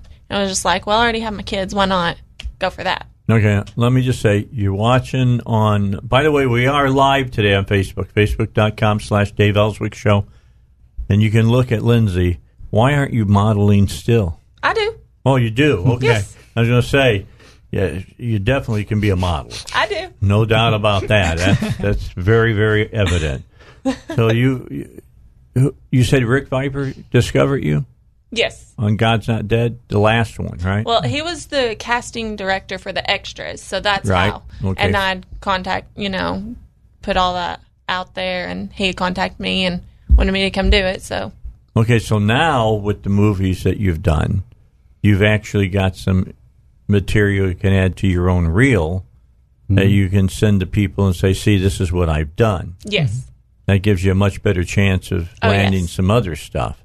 So, what kind of movies do you want to do? I mean, any movies? Are you into just any movies? Or I do you- mean, I don't know about any movies. I'm not talking porn. All right? um, I mean, you know, basically any any movie. Yes. I mean, drama, comedy, more horror. Do you like horror over, over other things? I think I die pretty well, so yes. okay. I mean, that's that's understandable. I mean, it's I right now horror is hot. I mean, you look at the Insidious, and you look at and her uh, and her death scene in that movie was like the best death scene in this whole film. you So know, that the tells you Conjuring something. series. That just tells you something how brutal her death scene was, and there it topped every other kill in that movie. All right, Matt, did you go see the Nun? No, Okay, I want to see it so bad. okay. Well, I'm going to tell you, you'd be disappointed. Really? I saw it. I I was stoked for that because of the character and the way they used it in Conjuring too. Mm-hmm. They didn't flesh that character out enough, and that lady, the more time she so it was spends, disappointing. the well, the more asleep. here's the thing. Yes, well, it's a it's a slow movie, and the the more they show that lady, Mm-hmm.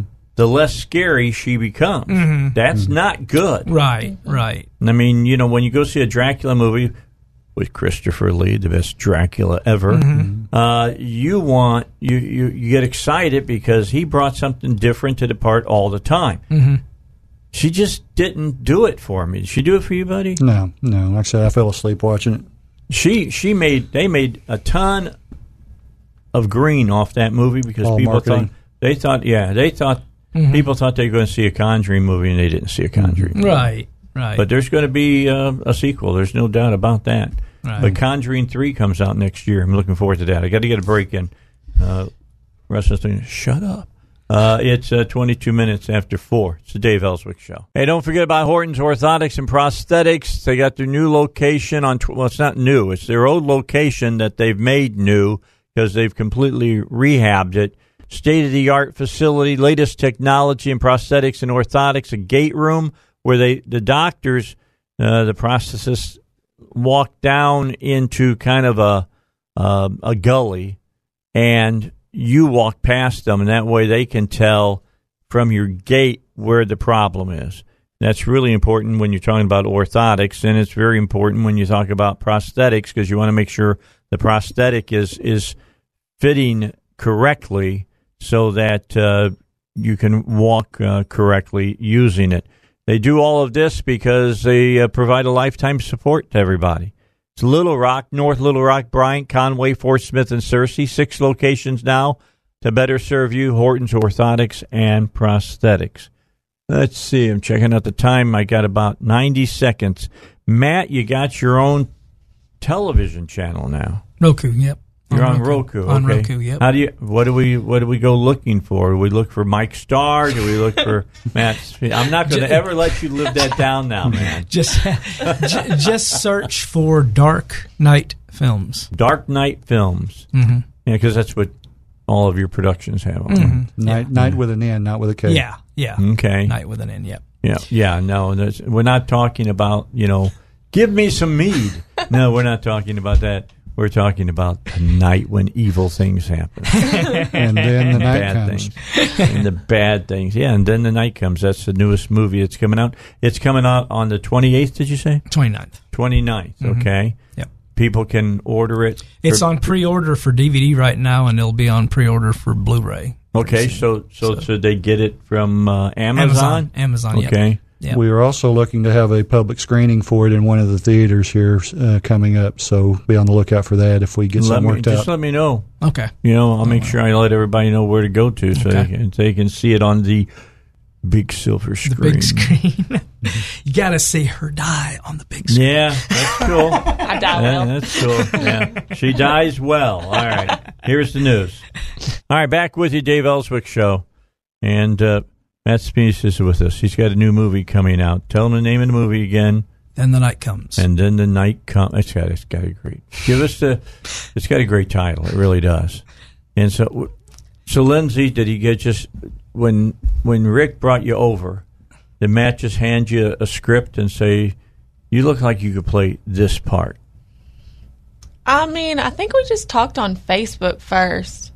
And then, then I sent her the script. And Yes. Okay. Then I said, "Do you want to do that?" And she's like, she she finished reading it. I guess she was like, Was "I like this. I want to do Wa- this." Wasn't one of the other females in this movie Huh. you had in the? La- she was here for your last, the last movie. hmm Yeah, Christina and uh, Micah Hawthorne. Yeah. Christina Castle. Micah Hawthorne. Were both of them in it too? Yeah, yeah. Okay. How Yeah. how did the the blonde do this time? The blonde in in the in this film, she was playing this the the stoner girl. Okay. And in That- my in my next And she had to act because she don't look like no stoner girl. she definitely She's a did, good girl. and she and she doesn't even smoke. Yeah, 'cause you she's know? a- she doesn't even smoke, so she's sitting here having to. Neither does she, and she she No. had to she had to smoke pot in her in her Evil Deeds segment that Rick Vyper directed her in, Okay. and she had to she had he had to. Fake it out, huh? Rick is really good at making fake joints. Yes. He did it. He did it for the stoners, and he- then the night comes, and he did it. For So what did he did he have something in him so that they could draw they could draw the smoke or whatever? He just he just took like a regular cigarette. Yeah. took, took Broke the, it apart. Took the uh, you know the the Filter. the filter off of it, and just he just kind of just rolls it around and makes it look like it's a a joint, and then just gives it to the actors, and then the actors are like, any any real any real smoke involved in this? some of the people that were playing the Actually, the, you were smoking were, the sm- cigarette. Were smoking, Not you, yes. Lindsey? Not, Not not, me. not her, not You? her. No. Okay. I wasn't there. I'm just saying. Yeah, Plausible deniability. yeah. It's, this is not. They didn't do this scene like from Easy Rider. All right. I mean, when they are you, you familiar with that movie? No. Okay, Easy Rider. It's a seminal movie. You need to see that one for sure. I need to go see a lot of Peter movies. There's a- Fonda, yeah, Dennis a- Hopper, Jack Nicholson. Yeah, there's a scene where they're all sitting around the campfire getting mm-hmm. high, and they were actually sitting around the campfire Getting high for real. You know, during during that For movie. real, yeah. So yeah, it's we're going to show that movie as a classic next year again. Oh, yeah. because people love that I movie. think Yeah. Dennis Hopper's been high in every one of his movies. hasn't? No, I don't think so. I don't think. I he was I- great in Hoosiers, though. Well, he was good, but I liked him in Blue Velvet. Oh yeah, Frank Booth. Yeah, it's such a great movie. Pabst Blue Ribbon. I will never forget the first time I saw that movie and how they foreshadowed that whole movie with the initial scene in Mm-hmm. the movie. Do you remember what they how they showed they showed that where the guy was out watering the lawn and he ended up having a heart attack. Yeah, it's been a and while. it showed the Yeah. It showed the the hose and the hose had a weak spot in it and it was getting bigger and bigger like an aneurysm. Oh, yeah. And then it burst and the guy grabs his chest Oh. and he falls to the Uh-huh. ground. And then the camera comes down and takes a shot of his face, Uh-huh. and then keeps going down into the grass because it's it's a Norman Rockwell place when they show it. The Mm-hmm. Right. kids are riding their bikes, and the it's shot through a diffuse filter. It looks soft. It looks Mm-hmm. like it's a place you want to be. And then it gets into the grass and under the grass, and then all the grubs are eating the roots of the grass. So it sets it all up. Everything that you just saw is Uh-huh. not the way it is. right. And I thought that was a great opening. Norman Rockwell meets David Lynch. Yeah. yeah. Lynch is a great director. Oh, he is. Yeah. I mean, he really was. You know, although, he the, really although the new Twin Peaks wasn't that good. but- No. Uh, you can't catch lightning in a bottle twice. Yeah, yeah, That was catching it's like lightning in a Thirty bottle. years later. and I like, you know, Kyle MacLachlan was, when he was younger, loved to act, and he had a lot of, you know, dynamic energy in him. Mm-hmm. He don't have it anymore. Right. You don't want to do it anymore. It's very obvious he's doing it for the paycheck. He's mm-hmm. phoning it in. Right. Yeah, I just saw him in that Clock in the Wall movie with uh, Jack Black. Not good? whatever it's called. It's a kids movie. Yeah, I yeah. did huge business. Eli Roth directed it. Gotta like Eli Roth, brother. I, yeah, but he goes You mean- from you mean cutting they- people up, you know, and eating body parts to a kids PG movie. Well, that's no I- different. I than, couldn't believe That's no different than Rodriguez doing all Spy the, Kids? All, yeah, doing all those uh, action movies and then doing Spy Kids. yeah, and Or then, James Wan Oh, James, man, I doing love. horror, hor- doing horror, and then going into Why do action. you? Okay, film. so Matt, you do horror. All right. So why is horror so hot now?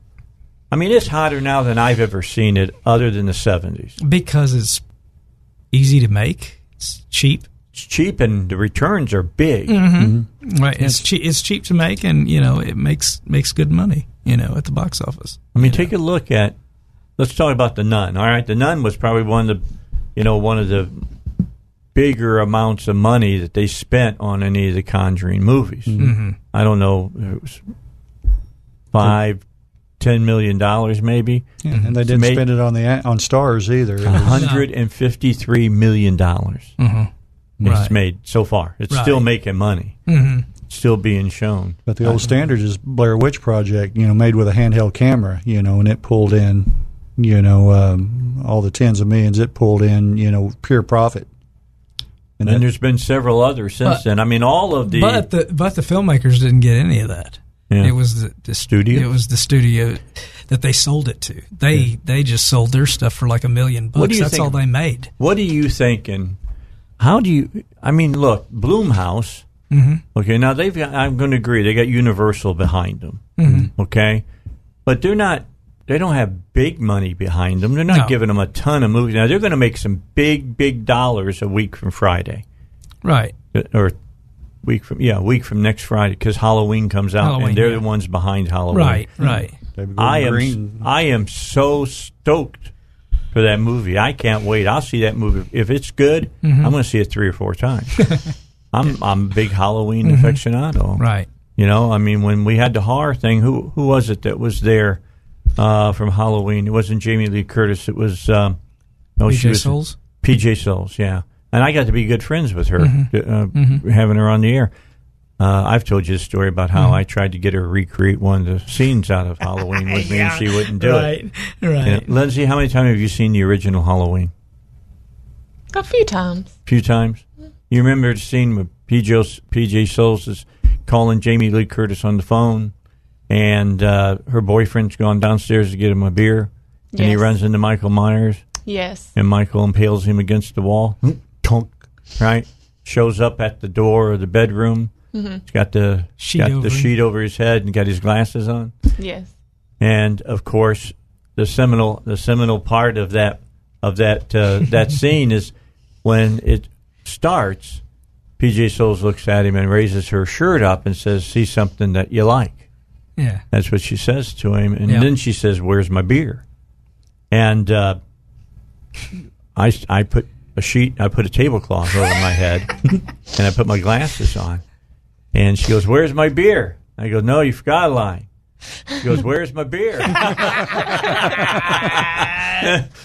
uh, we had a good laugh about that. And of course, she was in rock and roll high school, and s- you know she was in Stripes. Stripes. Stripes. She told a great story about that. Hmm. She said that Bill Murray, you know, the scene where she's on the stove and he's Mhm. doing the spatula Yeah, and she's jumping, yeah. on, he turned the burners on her Oh, For real? for real Yeah. to make her jump because she wasn't jumping enough. and he turned he turned the gas burners on her. and she was jumping all over the place then because it was hot. so it was it was funny, but yeah, she was really, uh, uh, she was really a nice lady. Mhm. I mean, there was a lady from the Police Academy movies who was there. Yeah, Leslie Easterbrook. Yeah, and she's I did a movie with her. She's a, a world champion skeet shooter. She is a huge conservative. uh, the lady from uh, the original um, Friday the Thirteenth. Yeah, Adrienne King. Yeah, was there. Yeah, she was there. She opened up. It was an interesting interview because she really opened up about the whole stalker thing, Mhm. and she typically does not talk about Right, that. right. And I asked her. I said, "Do you mind talking about it?" She goes, "No," and she started talking about it. That's why she didn't show up in the second movie, Mhm. just for a short period. Right. Just for that cameo. Yeah. Are you? You, I- you're not. a You you you said that you like movies, but I don't think you're a I don't horror watch, buff. I don't watch a lot of movies. Now it's more cartoons. Oh, how many kids you got? Three. Okay, what's the what's the oldest? Ten. Okay, so I understand. I've got a I've got a grandson that's living at my house right now, and he's 18 months old, and he's discovered SpongeBob SquarePants. We got Did- Paw Patrol. Did you? Yeah, and he loves that too. but I got to tell you, did you did you know that there is a SpongeBob SquarePants channel? Hmm. That's all they show. Wow. And did you know that Squidward from Yeah, the voice guy is Rodger Bumpass from Little here. Rock. I got to get him on. He doesn't live here. He lives in L.A., but he's from here. when when he He comes comes. back. he, he comes back visit, quite often. Yeah. I got to get him on. I want to get him on, and I, I you know, Kylo Ren. I want to get him on too, because he lives here too, or or did live here. His dad. Well, his dad worked- lives here. Yeah, Yeah. he lives next and works right next to Riverdale Ten, right Uh-huh. there at the paper company. The Kinkos or something like that. Yeah, it's, uh, or what's- wh- whatever it's called. Yeah. yeah, But uh, and let's not forget, you're talking about Halloween coming up. That uh, David Gordon Green is the director, and he's from Little Rock. that I did not know. Mm-hmm. So I need to to put in a a, a request for an interview. I need to talk to him. I'm. Are you not? Are you not excited that that uh, Jamie Lee Curtis is going to reprise Laurie Strode from the original movie? Nobody else could do it. I mean, she's the, she's the best. Yeah, I'm just she- saying. she- Do you you remember her and uh, was it Hell Train? Was She did that movie. Terror too? Train. Terror Train. Yeah. Terror Train. Did yeah. that movie too? Yep. And who- Prom night. Wasn't didn't that have David? Co- didn't David Copperfield? Yeah. Was yeah, in he Terror was on Terror Train? Train. Yeah, he was Yeah. on Terror Train. He was the magician. Yeah, a terrible actor. Lies. He got killed. Terrible. Yeah, He as got fast killed as possible. He, he got killed and replaced by uh, Kenny dressing as him and Yeah. pretending to be the magician. Don't ruin the movie. Although I don't think people are digging through looking for that movie. You know, so you know, va- happy Valentine's Day. So Day. you're saying Kenny got his revenge in this? yeah. They didn't kill Kenny. Kenny killed him. Yeah, I, it's just you know, I'm just saying it's. I didn't think she'd come back the third time. yeah. I mean, she, this or the fourth time. She came back for the first 2 Mm-hmm. She came back then for was it? H2O. H2O, H2O, yeah. and now for this one. Mm-hmm. But they they were able to uh, sell her on that. I'm just amazed that one of the script writers is the guy from Eastbound and Down. Kenny Powers. You know, it just really Mm-hmm. amazes me that, that, that that he has done that as well. Yeah. So, where do you get all your ideas for your horror stuff? I mean, are- are you in that dark place? You got a Svengoolie kind of thing going when you're on doing your Facebook Live stuff, doesn't he? Yes, is, I Is agree. my true? He does this Svengoolie thing. He picks up the cat and looks like Blofeld from a Bond movie or something. Well, I can't help it. The cat comes over to me. I'm like, "What are you doing?" Yeah, get out of the shop. I'm doing something here, Yeah, get out. but of I the can't be mean and just say, "Kick, get out of here, scram." Dylan the dealer and a dog named Jake and a cat named Kalamazoo. I'm just saying. I mean, but where do these? Where, I mean, do you do you Some dream? of- do you dream them up? Do you Right. wake up from? Some of them? Some of them do. Um, e- the Evil on Queen Street movies that I did back in uh, 2008 and 2003 and all that, um, and the Chameleon Killer. Both of those movies were like spots that I wrote in those scripts was based on dreams that I had and everything. Okay. And uh, so, yeah, sometimes it's dreams, and then, oh man, that'd make a great movie. Sounds more like nightmares. Well, Nightmares ten. I mean, Dario Argento said that his nightmares were in his movies. Right, right.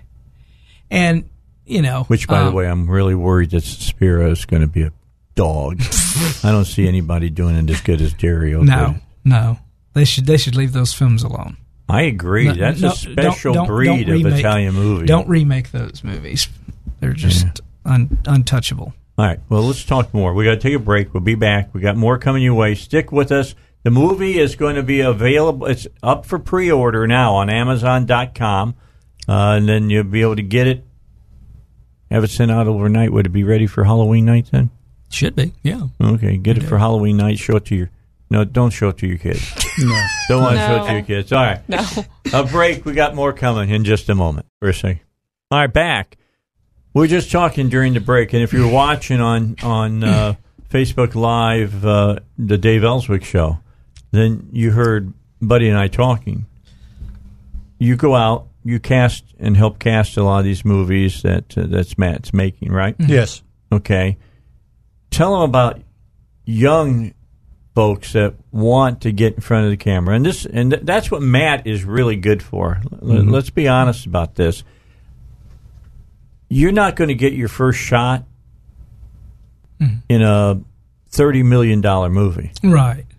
You're going to get your real shot and get your your feet wet by doing movies with somebody with Matt, Yeah. and you can put your reel together, and they can see, you know, that you got some raw talent, and they can take it and they can make something out of you. And Leslie, you, you, Lindsey, you got the chance. You got Yes. a big, big chance. So do you, still, buddy, because you, you you're going to be still the the character actor. Who was the the character actor that was in a lot of the uh, the, the the brothers? Um, oh, what was his name? I can't think of his name. There's, he was a big- Coen, Coen Brothers? Or? yeah, the Coen brothers. He just died here a couple, uh, maybe a year ago. I can't remember the guy's name. Um, damn, it drives me nuts when I can't think of somebody. and uh, and if I say his name, everybody will know who I'm talking about. You know, I mean, another guy was a great character actor. Was a guy from Good Good Good uh, Good Morning Vietnam that played the commander. Bruno Kirby? Yeah, yeah, Burner Kirby. You're, that's not funny. That's not funny. you know, this is funny, and you start reading jokes out of Reader's Digest and stuff. Uh, but uh, yeah, he was he was one of those guys. Oh, what's it? E, e, e J. E.G. Marshall? No, it wasn't Marshall. I'll come up with it. I'll text you. L.Q. Jones? Yeah, because as soon as I say his name, you know what I'm saying. But you can get on, and and, and, and, that's where you're going to make your money at. Mm-hmm. I mean, really, really, are you? And you're Well, someone kind of guy like me that can do a looks like an everyday guy can play in any movie. I mean, just cat. You know, people tell me tell me I'm castable. You know, just because I can fit. You know, just every an everyday Joe in every movie. Yeah, so hold on a second. You, you keep talking. You're saying that young people come up to you and say, "Can I be in a movie?" And then you suddenly say that it's a horror movie, and all of a sudden Yeah. their ears go up. Right, right. Uh, it's just amazing how the younger younger generation just uh, love horror movies. Uh, I find it harder to cast the adult roles than the young roles, the eighteen to twenty five. I mean, um, the young actors that want to be in film, they just jump at the opportunity to be in a horror film. You know, everybody loves it. You know, but if I've got a role for a fifty five year old and I approach a, an actress and say, "Got this film," uh, you know, I'll, I'll describe the character. She, yeah, okay, that sounds interesting. And then I say, well, it's a slasher movie, so you got to get killed. Oh, I don't know if I want to do that. But you tell that to a 22 year old, and they're all over it. Yeah, well, I can't just find it right now. I, I gotta find.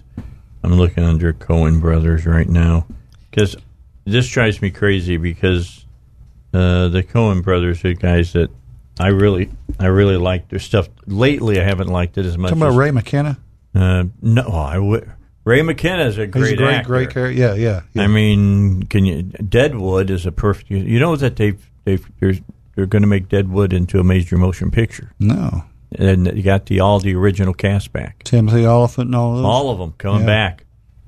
Swearengen and all of them going to be boy, there. That, you talk about you talk That's a great show. You know, I called the Chamber of Commerce to talk to about them because he used one curse word that I didn't think they used back in the old west. You used a lot of them. The C- yeah. CS as well. That's I'll what I was- all right. And I said, did they really? Did he really use that word? And he said they had they have letters that he wrote, and every fifth word was that.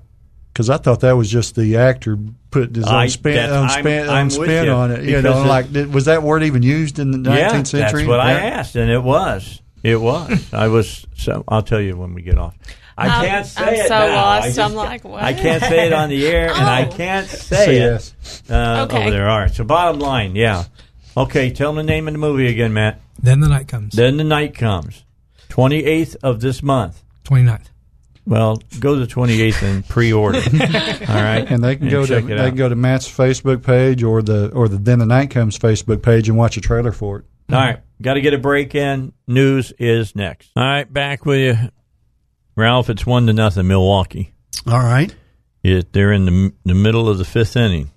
Now, Gonna be- it's going to be just now one that's already been played. Houston won the first uh, game against Cleveland and in Houston. Okay, good, Seven two.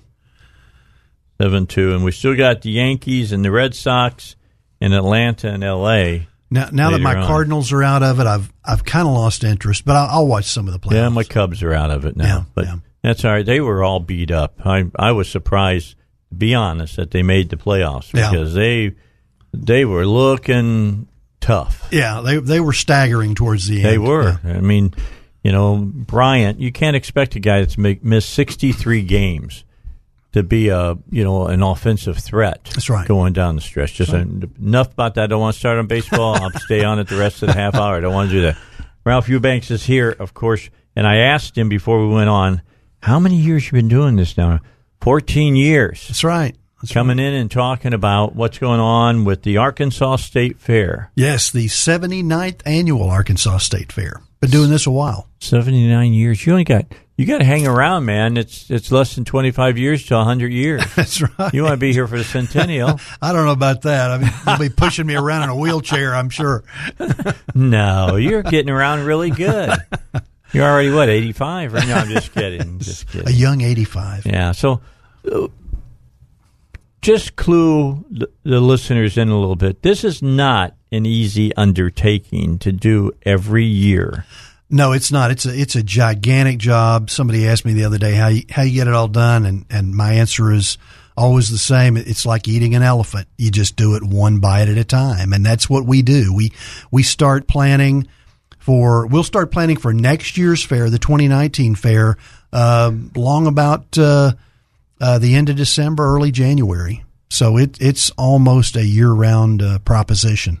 How do you go about finding the groups that you want to per- perform? That's a big deal for the, the the fair. I mean, that's a big draw for the Right. fair. Getting the right groups in, Right. the right mix in. Yeah, we we have a uh, an outside source. A fellow's name is Daryl Disgrange, and Daryl uh, lives in Michigan, and he is a, uh, a a broker of talent, and we hire him each year to bring in our acts, and and uh, he does a great job. And I tell you what, it, it's it's a job that's getting tougher and tougher all the time because with the proliferation of casinos now.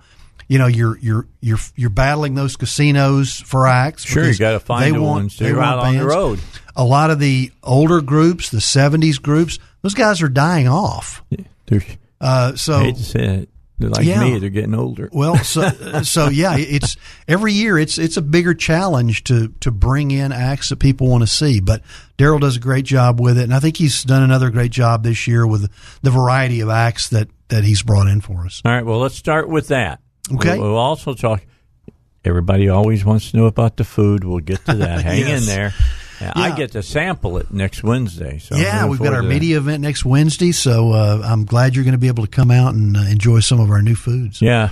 Go ahead. Uh, on Friday, October 12th, uh, that's our first uh, big concert. Charlie Daniels Band will be on stage that night at from today. 8 p.m. Yeah, that's a week from today. Uh, on October 13th, uh, the next night, uh, POD will perform at 8 o'clock. POD is a kind of a heavy metal Christian based band. October 14th, Sunday night, Ginuwine will be on stage, an R&B, a, a- an urban act. October 16th, on a Tuesday night, uh, Joe Nichols from uh, Rogers, Arkansas, and Blaine Howard. Both of them will perform a couple of country acts. On October 17th, there'll be a few headbangers out at the out at the fair. We've got Ratt There you coming go. in. Curl your hair, guys. Hurry. That's right. October 18th, uh, Stokley at 8 p.m., another R&B act. October 19th, we've got Pop Evil. It's a heavy metal band There you go. from Michigan. October 20th, Saturday, we've got Mark Chesnutt at 6 p.m. And then we close it out on October 21st, uh, Sunday night with Twista. Uh, his claim to fame is he is uh, in the Guinness Book of World Records as the fastest rapper on the planet. Oh my, my. Holy So he can say words really fast. That'd be- Can you do an American Express luggage commercial? I'll bet he could. Remember that guy? Remember The that guy? Fast-talking fast- guy, yeah. he was quick. you know, Big Ratt song, if you remember, round, Round and and round. round, That's yeah. Big Ratt song.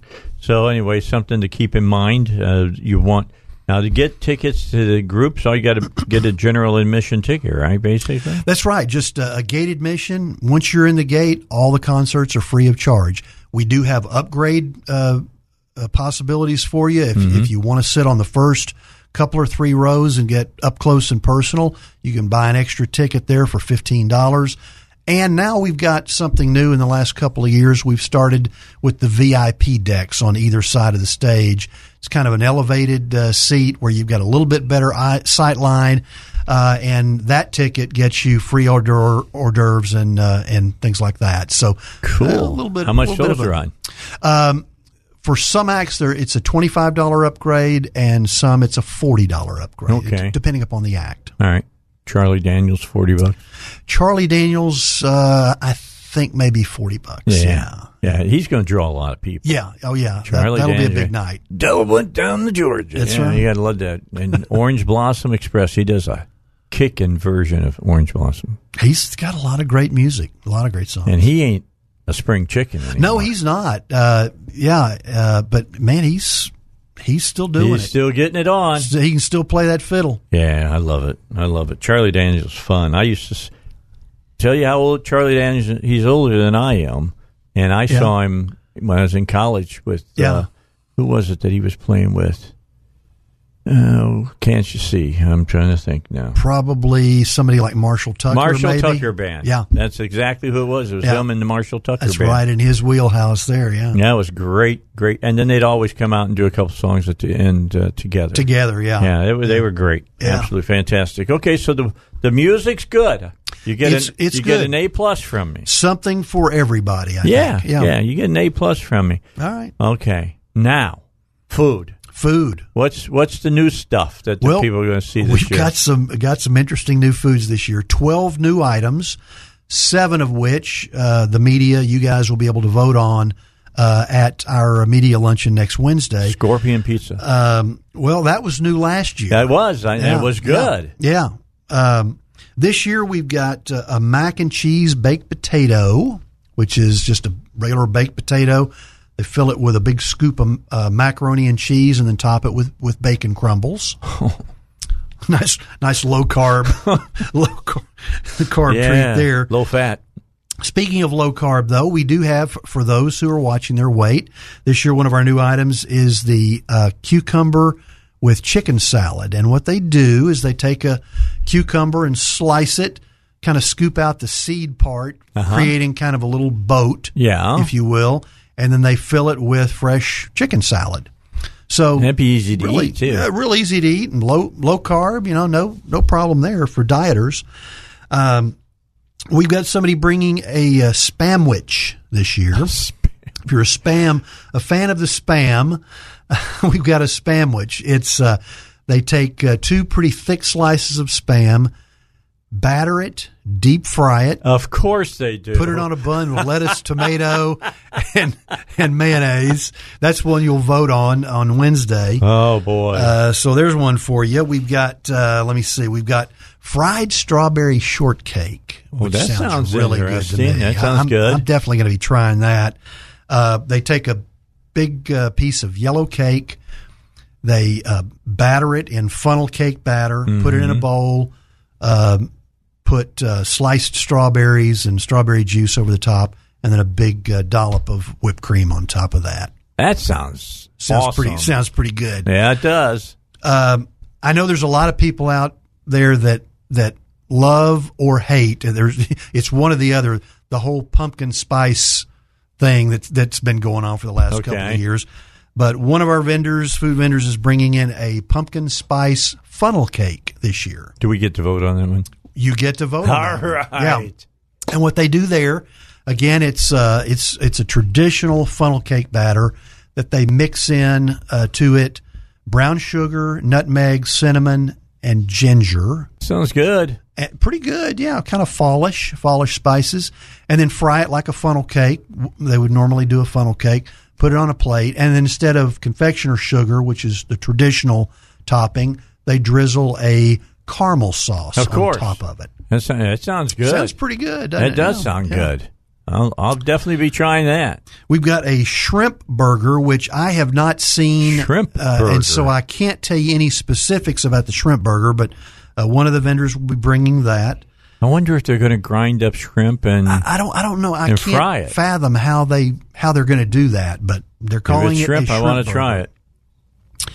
Uh, there's a cheesy nacho corn on the cob, and that's a that's a piece of corn, just traditional corn on the cob, and they roll it uh, and deep fry it with um, uh, kind of nacho um, tortilla chip dust. Yeah, sounds different. and so that's going to be kind of different. Okay. So crunchy but corn. Um, and then here's another item. I, I don't know if this is for guys like you and me. I, I think it's more for the kids, and I think there's going to be a lot of dares going on out the fair Uh-oh. about, about this one. But they've got what they call the uh, dragon's breath ball. The And it- dragon's breath. And it's one of those deal. I don't know if you've seen it on the internet, but it's uh, it's got that. It's made with that liquid nitrogen. I have seen. In fact, I was down a couple of weeks ago at Panama Beach in Florida, And they had it down there? And they had it down there. Yeah, but it's it's it's that candy with made of liquid nitrogen, and they they tell me that the concessionaire actually has a sign, a warning sign on his trailer that says you must eat this very slowly and very carefully, or if you don't, it'll it'll literally burn the inside of your mouth. The the super cold uh, nitrogen. yeah. Interesting. So I, I'm seeing that being a big popular one with the, the teenagers probably. Have a uh, ambulance sitting right next to it. MEMS You know, alert. To help them out, you know, just in case. Because you tell them to eat it slow, they won't eat Yeah, it no, slow. they won't, no. They're not going to do that. That's uh, there's some interesting things that you got Yeah, there. yeah, some some different stuff. Okay, so when we come back, the, the, the dates for the fair October 11th through the 21st this year. That means Thursday of next week, right? Through the next uh, the week after, and you got to get out there and and have some time. I mean, you got to go to the fair. The fair is a fun place to go and spend some time and spend a little money. I always go just to uh, to eat the food. I love the food. you know what I got to have? You know, you know that my big thing, Ralph. I've told you this every year you've been on. Turkey leg. Turkey leg, yeah, the smoked turkey. Leg. I leg. love the yeah. smoked turkey leg. Yeah, listen, that's a that's an all day deal there. Yeah. You, can, you can work on one of those for three hours. Yeah, I can walk around and act like I'm Hagar the Barbarian. I love it. 20 minutes after 5, quick break. We'll be back. We'll finish up uh, with Ralph and talk to him about what's coming up to the uh, Arkansas State Fair. Come along for the ride. All right, the Arkansas State Fair, October 11th. That's next Thursday through the 21st. A lot of things happening. You got rides, you got food, you got music, you got a rodeo, you got games of chance, you got contests, and you've got shows going on. And as I said in the second word, food. food is the thing, man. Uh, you got any new rides this year that you know of? Well, only really only a few new rides. Uh, last year was our first year with a contract uh, with North American Midway Entertainment. Okay. They were a brand new carnival. We had uh, we'd been working with uh, Deggeller Attractions out of Florida for the previous 22 years, so this was a big change for us to bring in North American Midway. They are one of the top two traveling carnivals in the entire country. Do a fantastic job. So all the rides were new as far as we were concerned last Mhm. year. Right. Now they're bringing back virtually the same carnival they had last year. There'll be a few new kiddie rides uh, in Family Land, and then uh, I don't think they had the zipper here last year. That's an old classic Cool. from way back. Yeah. And they're going to have a zipper this year, but uh, it'll be about fifty-six rides on the Midway. And uh, what I love about these guys, North American Midway, uh, they uh, for those of you who come out and and ride the rides and see the personnel, you know the old traditional carney that people are used to seeing. Right. You won't see that with North American Midway. They hire clean cut, super nice kids, intelligent. Uh, you know, most of them college educated kids. It, it's it's amazing uh, what these kids are like that operate these rides. You'll you'll be very impressed. All right. They still show up, uh, put stuff up, need sledgehammers to drive the big stakes and all that. Oh that? yeah, oh yeah. That'd be cool to watch. I love watching that kind of stuff. It's, it's kind of crazy. All right, let me run through uh, what uh, the folks from the milk uh, producers are doing for you guys. You got the Arkansas Circus Arts. Yeah. Uh, that's a group uh, here uh, locally that uh, they they perform uh, acrobatics. Uh, they've got jugglers, stilt walkers. Uh, they do all kinds of of uh, fun uh, tricks and acrobatics, and uh, so we've never had them before, and I think it's going to be a going to be a hit. Sea Lion Splash. Sea Lion Splash. We're going to bring a little a little piece of SeaWorld to the Arkansas State Fair this year. Uh, they have California and South American sea lions that perform tricks. They do handstands on their flippers and they catch rings on their necks and things like that. Uh, they've got a big a big pool that they climb in and out of. So that that should be a fun. Sounds like fun kids thing. will love that. Oh, the kids will love it. They'll Families will love it. great time doing that. The Magician. magician. He's an interesting dude. We had him last year. He's back again because he was Tell he me was he such a doesn't hit. dress up in a cow outfit. Yes, He does. I'm, afra- Okay. I'm afraid he does. All right. He's an interesting guy. He's he's from upstate New York, and uh, he grew up on a dairy farm, and so he, that was kind of his background. But as he grew up, he always w- dreamed of being a magician. Okay. And so, you know, what better way to be a magician than to combine your your love for the dairy Right. with with your love for magic?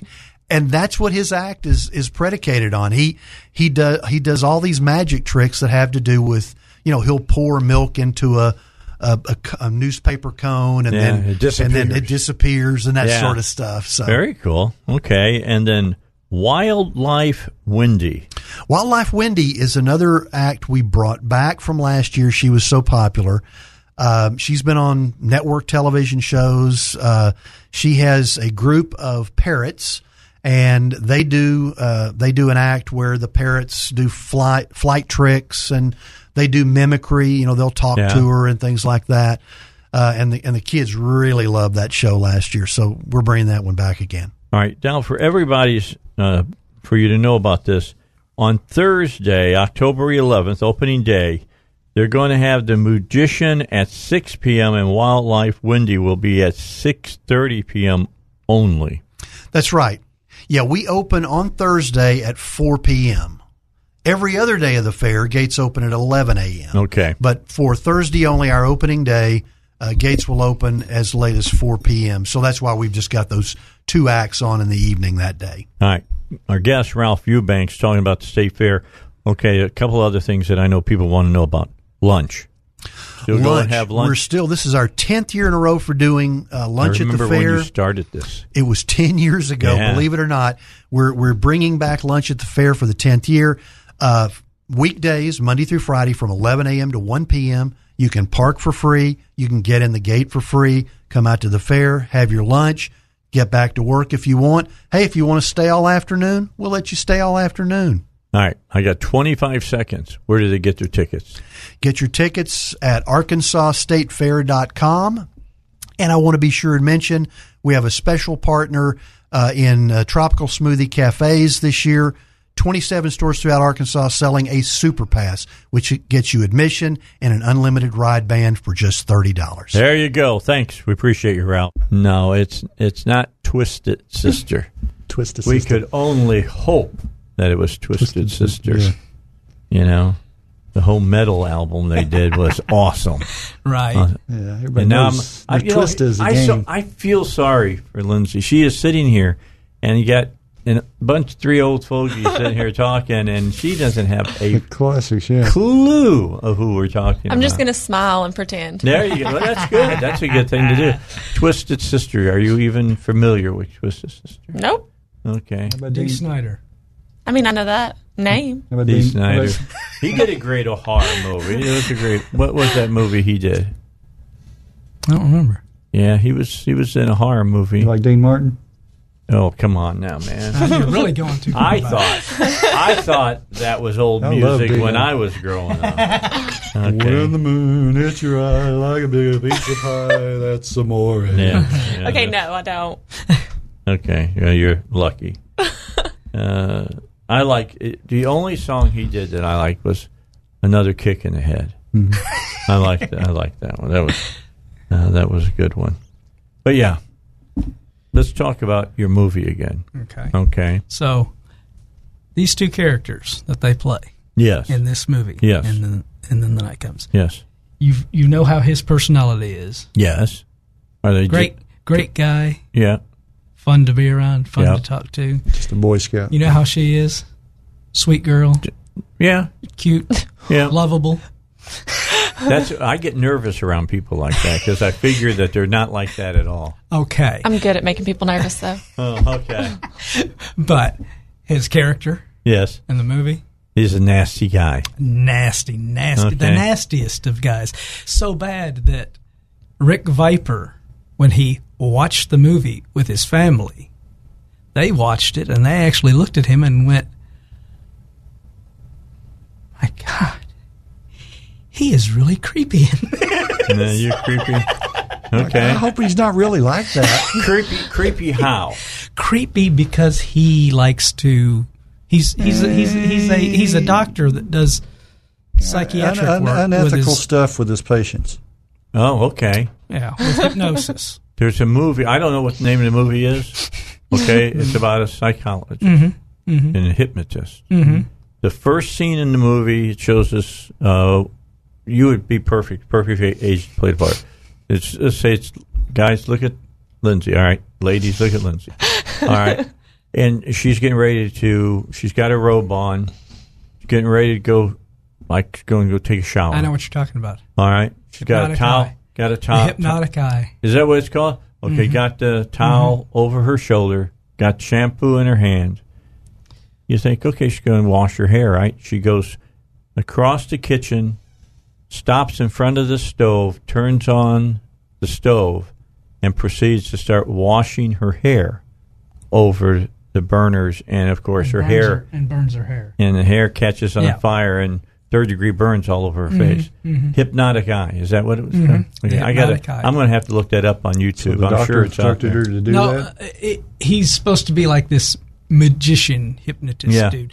That, mm. And, And if do- women he's, turn him down, he's doing that look to these out. women just because his assistant it, his, is jealous of their beauty. Yes, So it's a it's a good it's a pretty it was, good movie. It was a pretty good. It was a pretty I good movie back in the fifties. Yeah, I saw Yeah. that movie paired up with the original Blob with Steve McQueen. Uh-huh. right. McLean. It was a that's a great double bill. Well, he's, Coolest he's a, fre- actor he's a freaky. lived. He's a freaky guy like that, but he does it Does for it better. for for. for, for You kind are you are you freaky Hannibal Lecter freaky? No, no, he he does Creepy. it for the sexuality, Oh, okay. Yeah, a little Chianti. and and, and he and he takes. Oh, he does that. Yeah. and he likes to take Polaroids of the women with Oh, suggestive yeah, don't, don't give too much away. Okay. All right. So now we got you. You're you're So scumbag. he's, he's a scu- Sleazebag, he's a yeah. really yeah, you're sleazebag. sleazebag. Okay. And this one, this cute, sweet girl, Yes. is playing the complete bitchy Opposite? character. The complete bitchy character that is a hateful character. Okay, oh, now it, it, this is definitely not typecasting. So, Right. how do you how did you reach in and find that kind of character in yourself? How did I reach in and find it? Yeah. I mean, I can be that character. No. Okay. So you really can be. That I can per- be. Okay. You can be. I choose person. not to be Okay. because I would, I'd rather be sweet, but I can be. okay. So you can be nasty when you want to be, and then how about you? I mean.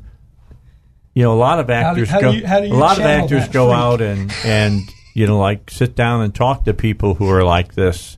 Did you do that to get ready for this part? I mean, how did you figure out to be, you know, you wanted to be creepy like this? No, I've seen enough creepy characters in films. I just sort of channeled, on some of that? Drew on some of Who, that. who did you base him on? Oh, nobody in particular, but just you did. You remember you're telling me about it. You who did I say? remember? Uh, remember Match Game? Yes. Oh yeah.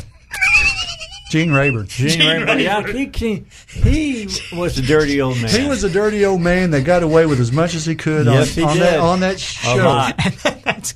I like. You remember when, if you would look at everybody, Mm-hmm. Mm-hmm. You? That's- that's his- that's and he had his- that funky microphone that had Yeah. a stick with Yeah. a little tiny little, thing on the little end. ball on the end of Yeah. it. Yeah. But he, but all the questions on the show, he was like he wrote these questions. They were all suggestive. You know. Oh, sure, Yeah. double entrees. Right, right. All of them. entendres, yeah. Yeah, Yeah. yep. That's what you're right.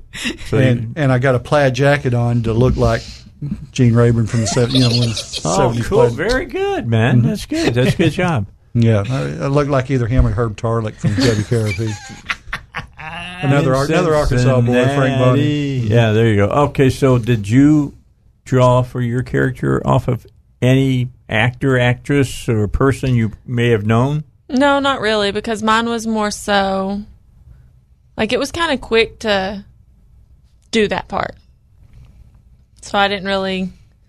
But I mean, I've watched Mean Girls before many a time, so You know, the Rachel Or Adams. Kinda, Heather's. yes.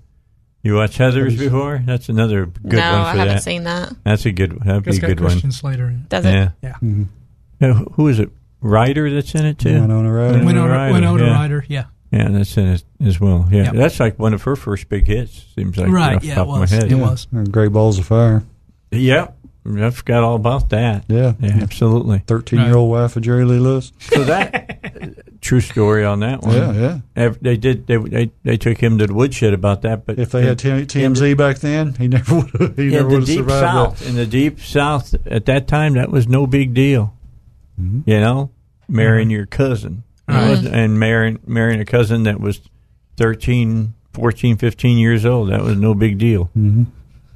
Look at, uh, she's looking at me going, "Oh my god, you Didn't- people grew up." Dennis Quaid did a good time." job with that, though. Yeah, that was a great movie. Okay, so coming back to to you, Matt, we've Mm-hmm. you, they've told us who they ba- base their characters on. Do you ever draw from people that you've met?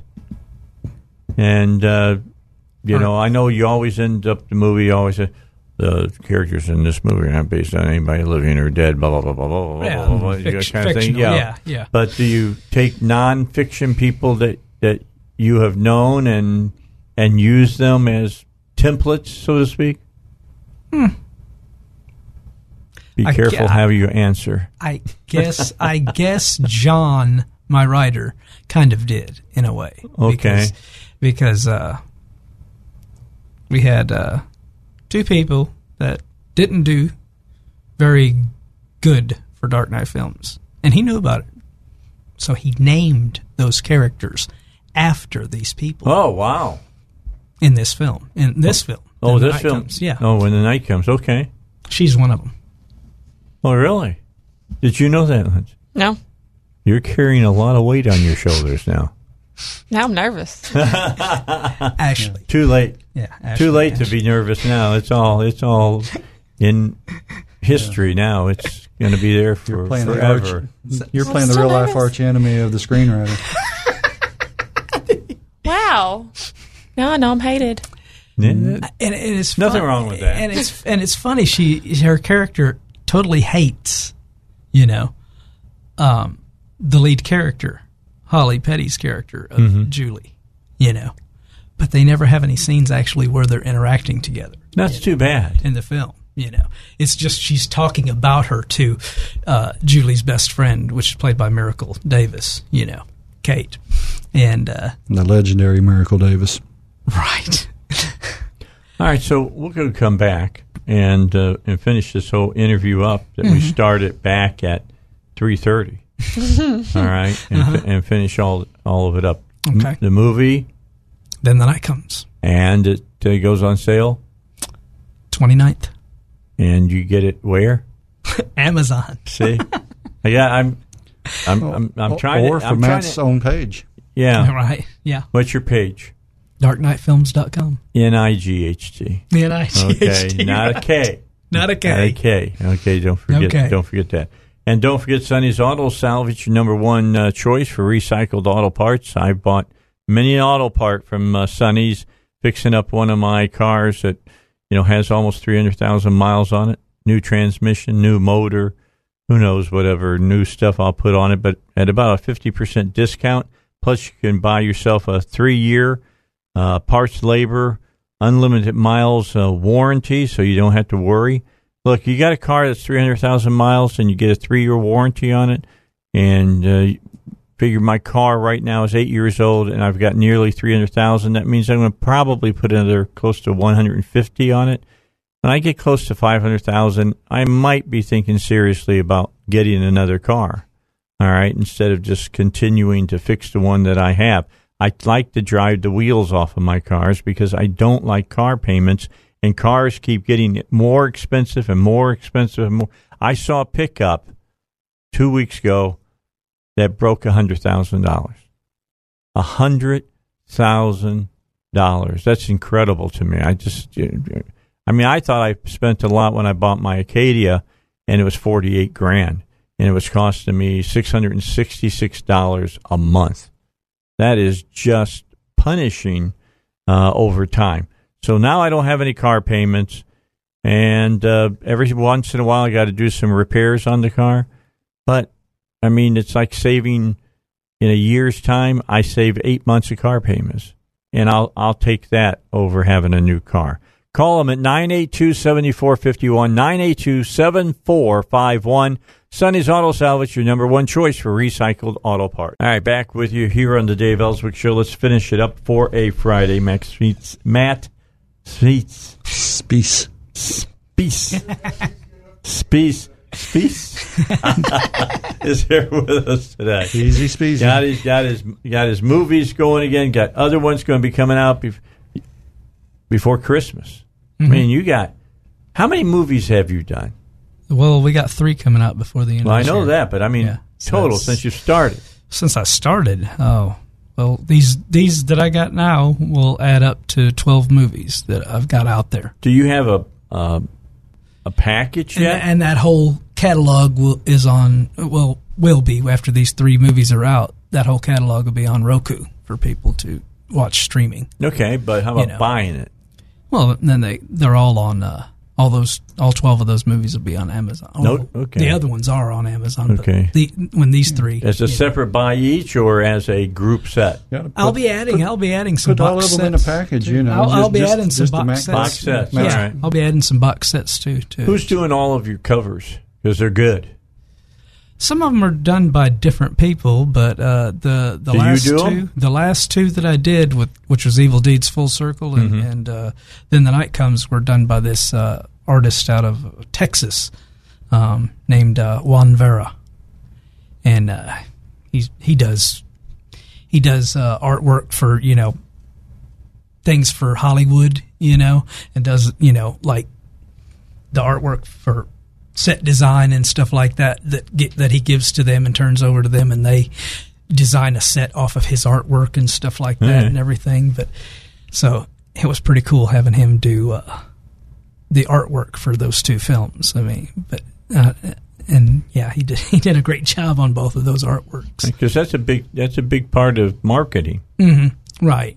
I mean, people may not even have heard of you. They come across your page, they start seeing the stuff. It looks good. Let's see that here. Which one is this? Indestructible. Af- All Afterlife. right. I don't know. If, can you zoom in on this, uh, Russ? If I hold it like that, are you able to zoom in on that? Just give you an idea. yeah, that's indestructible afterlife. Indestructible afterlife. That's the one that- that's the one sounds that like comes you out. brought somebody back from the dead. Me, Yeah. Well, You. my character. the first Indestructible was made in 2009, and then this is the sequel, and he's still alive and wreaking, All right. wreaking havoc. All right. comes back. That's what's coming, guys. All right. I'll pass that over. Part, part three is about to be made. All right. So you've done a lot of horror stuff. Matt. Basically, all I do is horror anymore because I tried to branch out and do sci-fi action, Yeah. but most times those movies don't sell as well. You know, it's the horror ones that are the ones that grab people's attention, and you know, So when did you make your first million? yeah, because you said you didn't have any money to pay me. Wow, there you go. There you go. So you tell you tell me how. Uh, number one, for people watching, you do a lot on a very low budget. What's the average budget you have for a movie? probably about thousand five hundred. Wow. I mean, that's pretty incredible when you think about it. Right. All right. How did you? What kind of what kind of uh, camera are you using? Right now, You're shooting it on your phone. We're using these. That's and you know people are going to say, "Really, man? That's really like, hey." They do that in Hollywood now. Yeah, nowadays, because yeah, now yeah. you can shoot stuff. Yeah, and it comes Rick really Rick good. did some did some research. He was talking to some guys in New York and, and California making movies, and they're like, "You guys are shooting some stuff on your phone." He said, "Yeah, why?" And they were like, "That's the way everybody's doing it nowadays." You know? Indestructible Afterlife is the first one you done completely with, right, a, with an right. iPhone. Indestructible Afterlife is the first one I shot completely on iPhone. It's the first, and well, it's not going to be the last, of course. The rest of my films are going to be the same way. But then the night comes, it started it, you know, because I was shooting with just regular video cameras originally at the beginning of the shoot. Mhm. Then eventually I realized how good a quality the phones were. They're awesome now. and Yeah. I was like, I was like, why am I filming on this? Okay, so who's You your know. cameraman when you're not behind the camera? sometimes it's Rick, sometimes it's uh, Dwayne Ledbetter, and sometimes it's Buddy Campbell. Dwayne Ledbetter. Now Mhm. that is a Southern name. Oh yeah, from Mississippi. I wanted to get him in here. Wonder if they're from Yazoo, Mississippi. You know, He's no relation to Marcel, though. no, no Jerry Clower people. Interesting. Okay, so uh, tell everybody again the name of this movie. See, I'm This one, I'm this big one on is- marketing too, one, brother. This one is Then the Night Comes. Okay, comes Then the out, Night Comes. Comes out October 29th. Order it on Amazon, or, Mhm. or, or uh, you can get it off of darknightfilms.com. Nightfilms.com. You can- And then next in November, we'll have Indestructible Afterlife, the one you just saw the cover art of. Um, we'll have it ready for the November 25th. Okay, so when does everything start rolling for Roku? Roku's already up. It's going. It's it's got it's got all the past movies. Uh-huh. They're, they're all, all up there. You know, like I think there's like eight eight of them possibly right now on it. Um, there's a ninth one still that I got to add to it. That is one of the older. It was the last one that I finished before uh, Mark of Death. I, I'm I did a recut of it, so I was putting it up on Roku. That way, people can see the better better edit of it. All right, You know? there you go, folks. The, the movies are out there for your uh, benefit.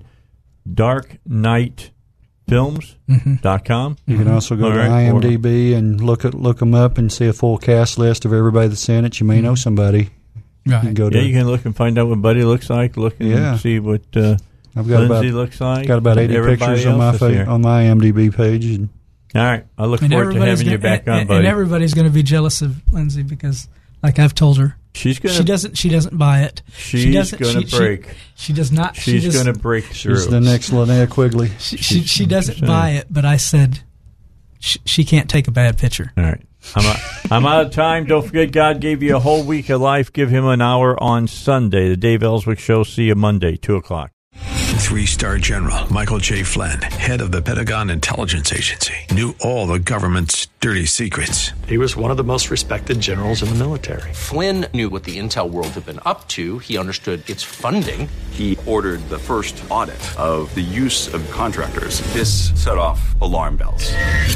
The explosive new documentary, Flynn, Deliver the Truth, Whatever the Cost, uncovers the facts behind this scandal. Flynn told the truth. He was the most dangerous person for Donald Trump to hire. I find out the worst enemy that I'm going to face in my life is right here in America. They took my assessment and they wanted me to change it. And I was like, I'm not changing it. They had to get rid of Flynn. With in depth interviews, archival footage, and never before seen personal records of the man behind the headlines. I just felt like I was drowning. Flynn, Deliver the Truth, Whatever the Cost. Available now. Watch it today. Go to salemnow.com. Salemnow.com.